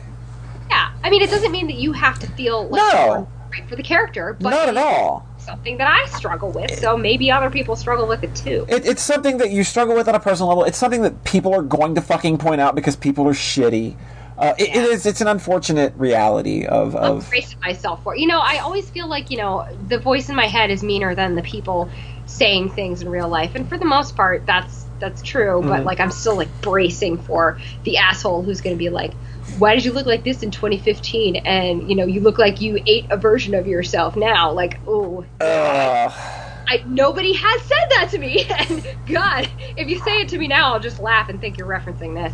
But I feel like in the cosplay community, I'm always bracing myself for that eventuality that somebody is going to be as shitty to me as people were when they ran me off the internet in 2010, and I'm going to Yeah. feel like I should stop cosplay, But I can't now. I have a business. yeah, like this is a, a much bigger part of your life now. Uh, it's it's very uh, center to who you are and how you put yourself out there. Um, I think it's I think it's going to be a lot harder to try and run you off now, given that there's this huge burst of confidence now, and you have so much such high stakes uh, Yeah, in what you do now. I, it's the thing that I think about constantly too is like I I feel like I need to have a way out just in case. Like Right. just in case I don't feel like cosplaying when we're going to a convention.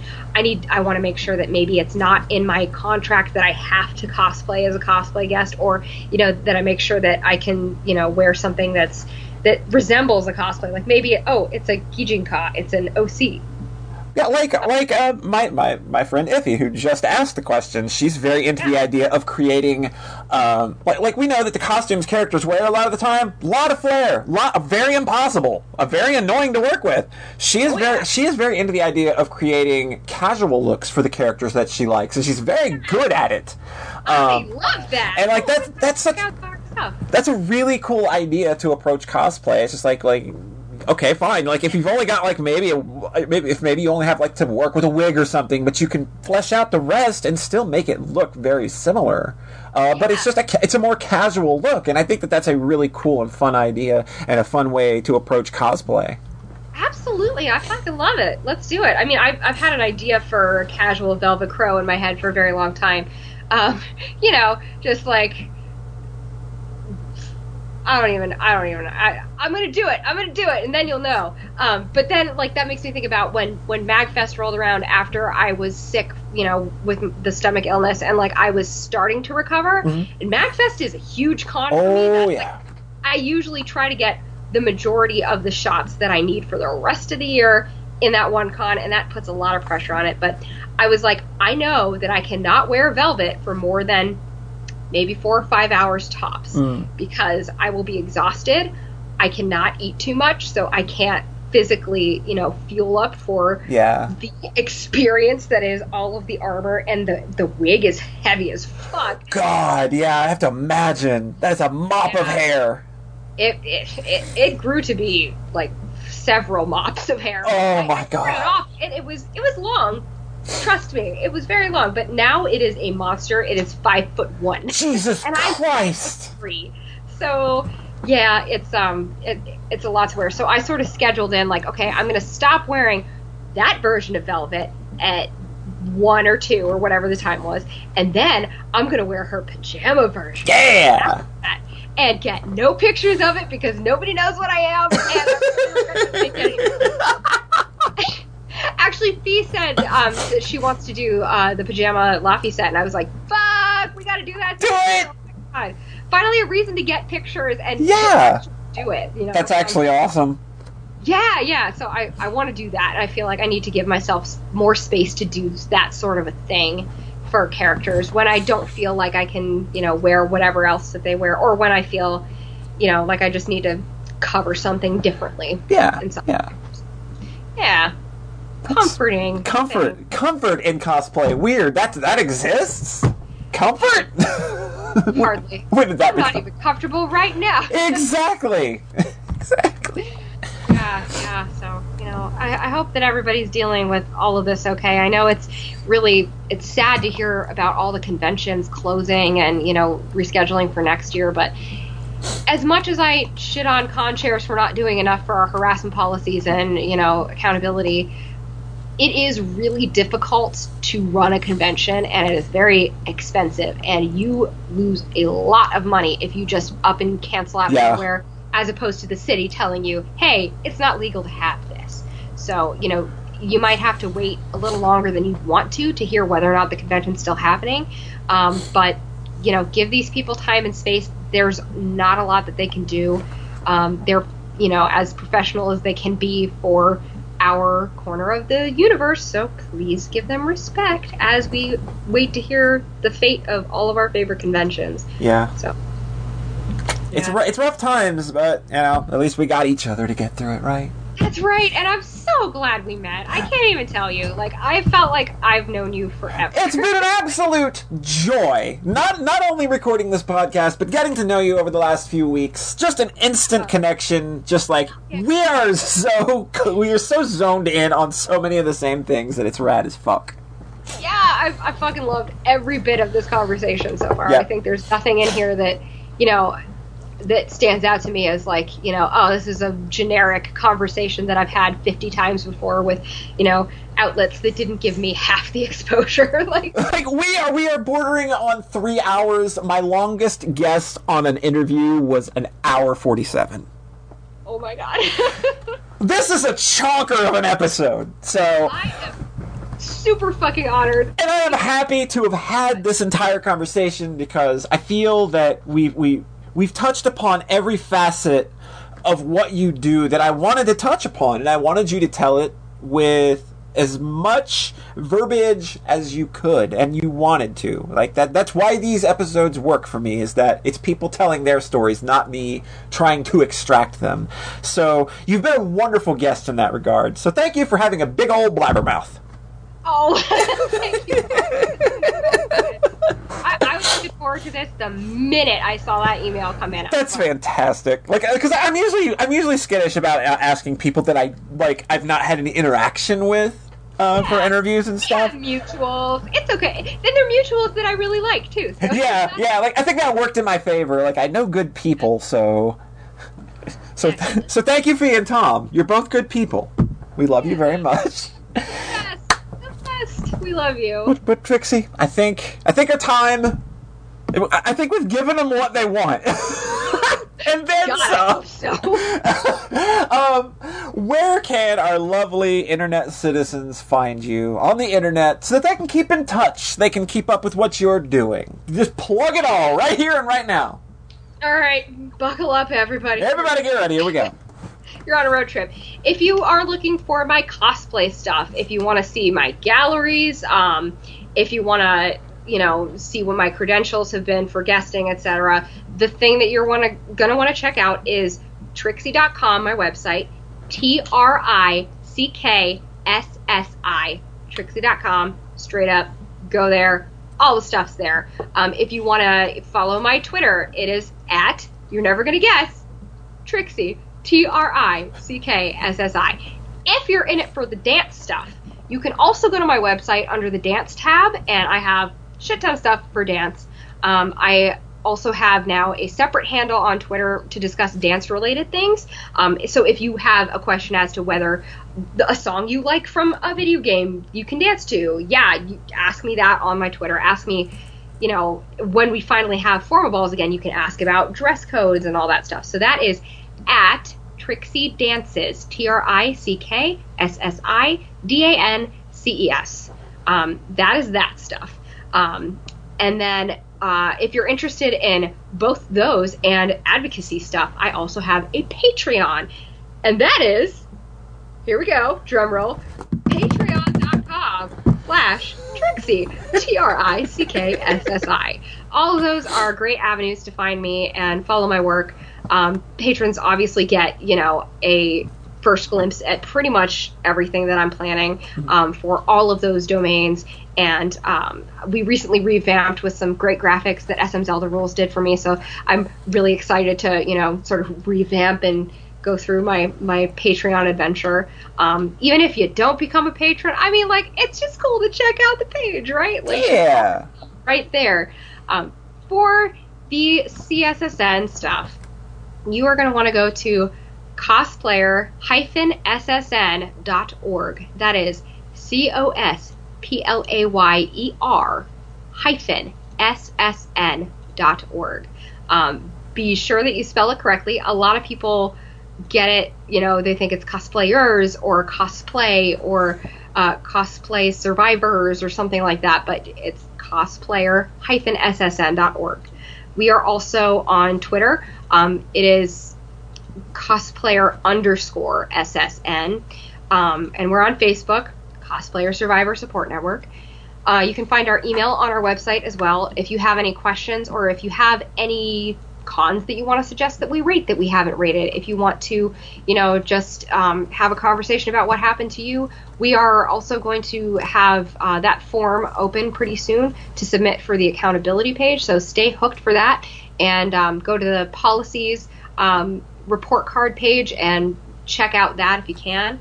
Um, it's all very easily navigable on our website. So thank you. That's my spiel. Woo! That's so much. That is so much yeah. stuff. well, I appreciate you giving me the time. It has been an absolute blast having this conversation, and of course, getting to know you outside of this. Uh, it's just been fantastic. So, What an honor. what an honor to know you. Yes. you as well. So, with that, we're going to wrap it up, and we're going to get out of here. Thanks for listening, everybody. Thank you.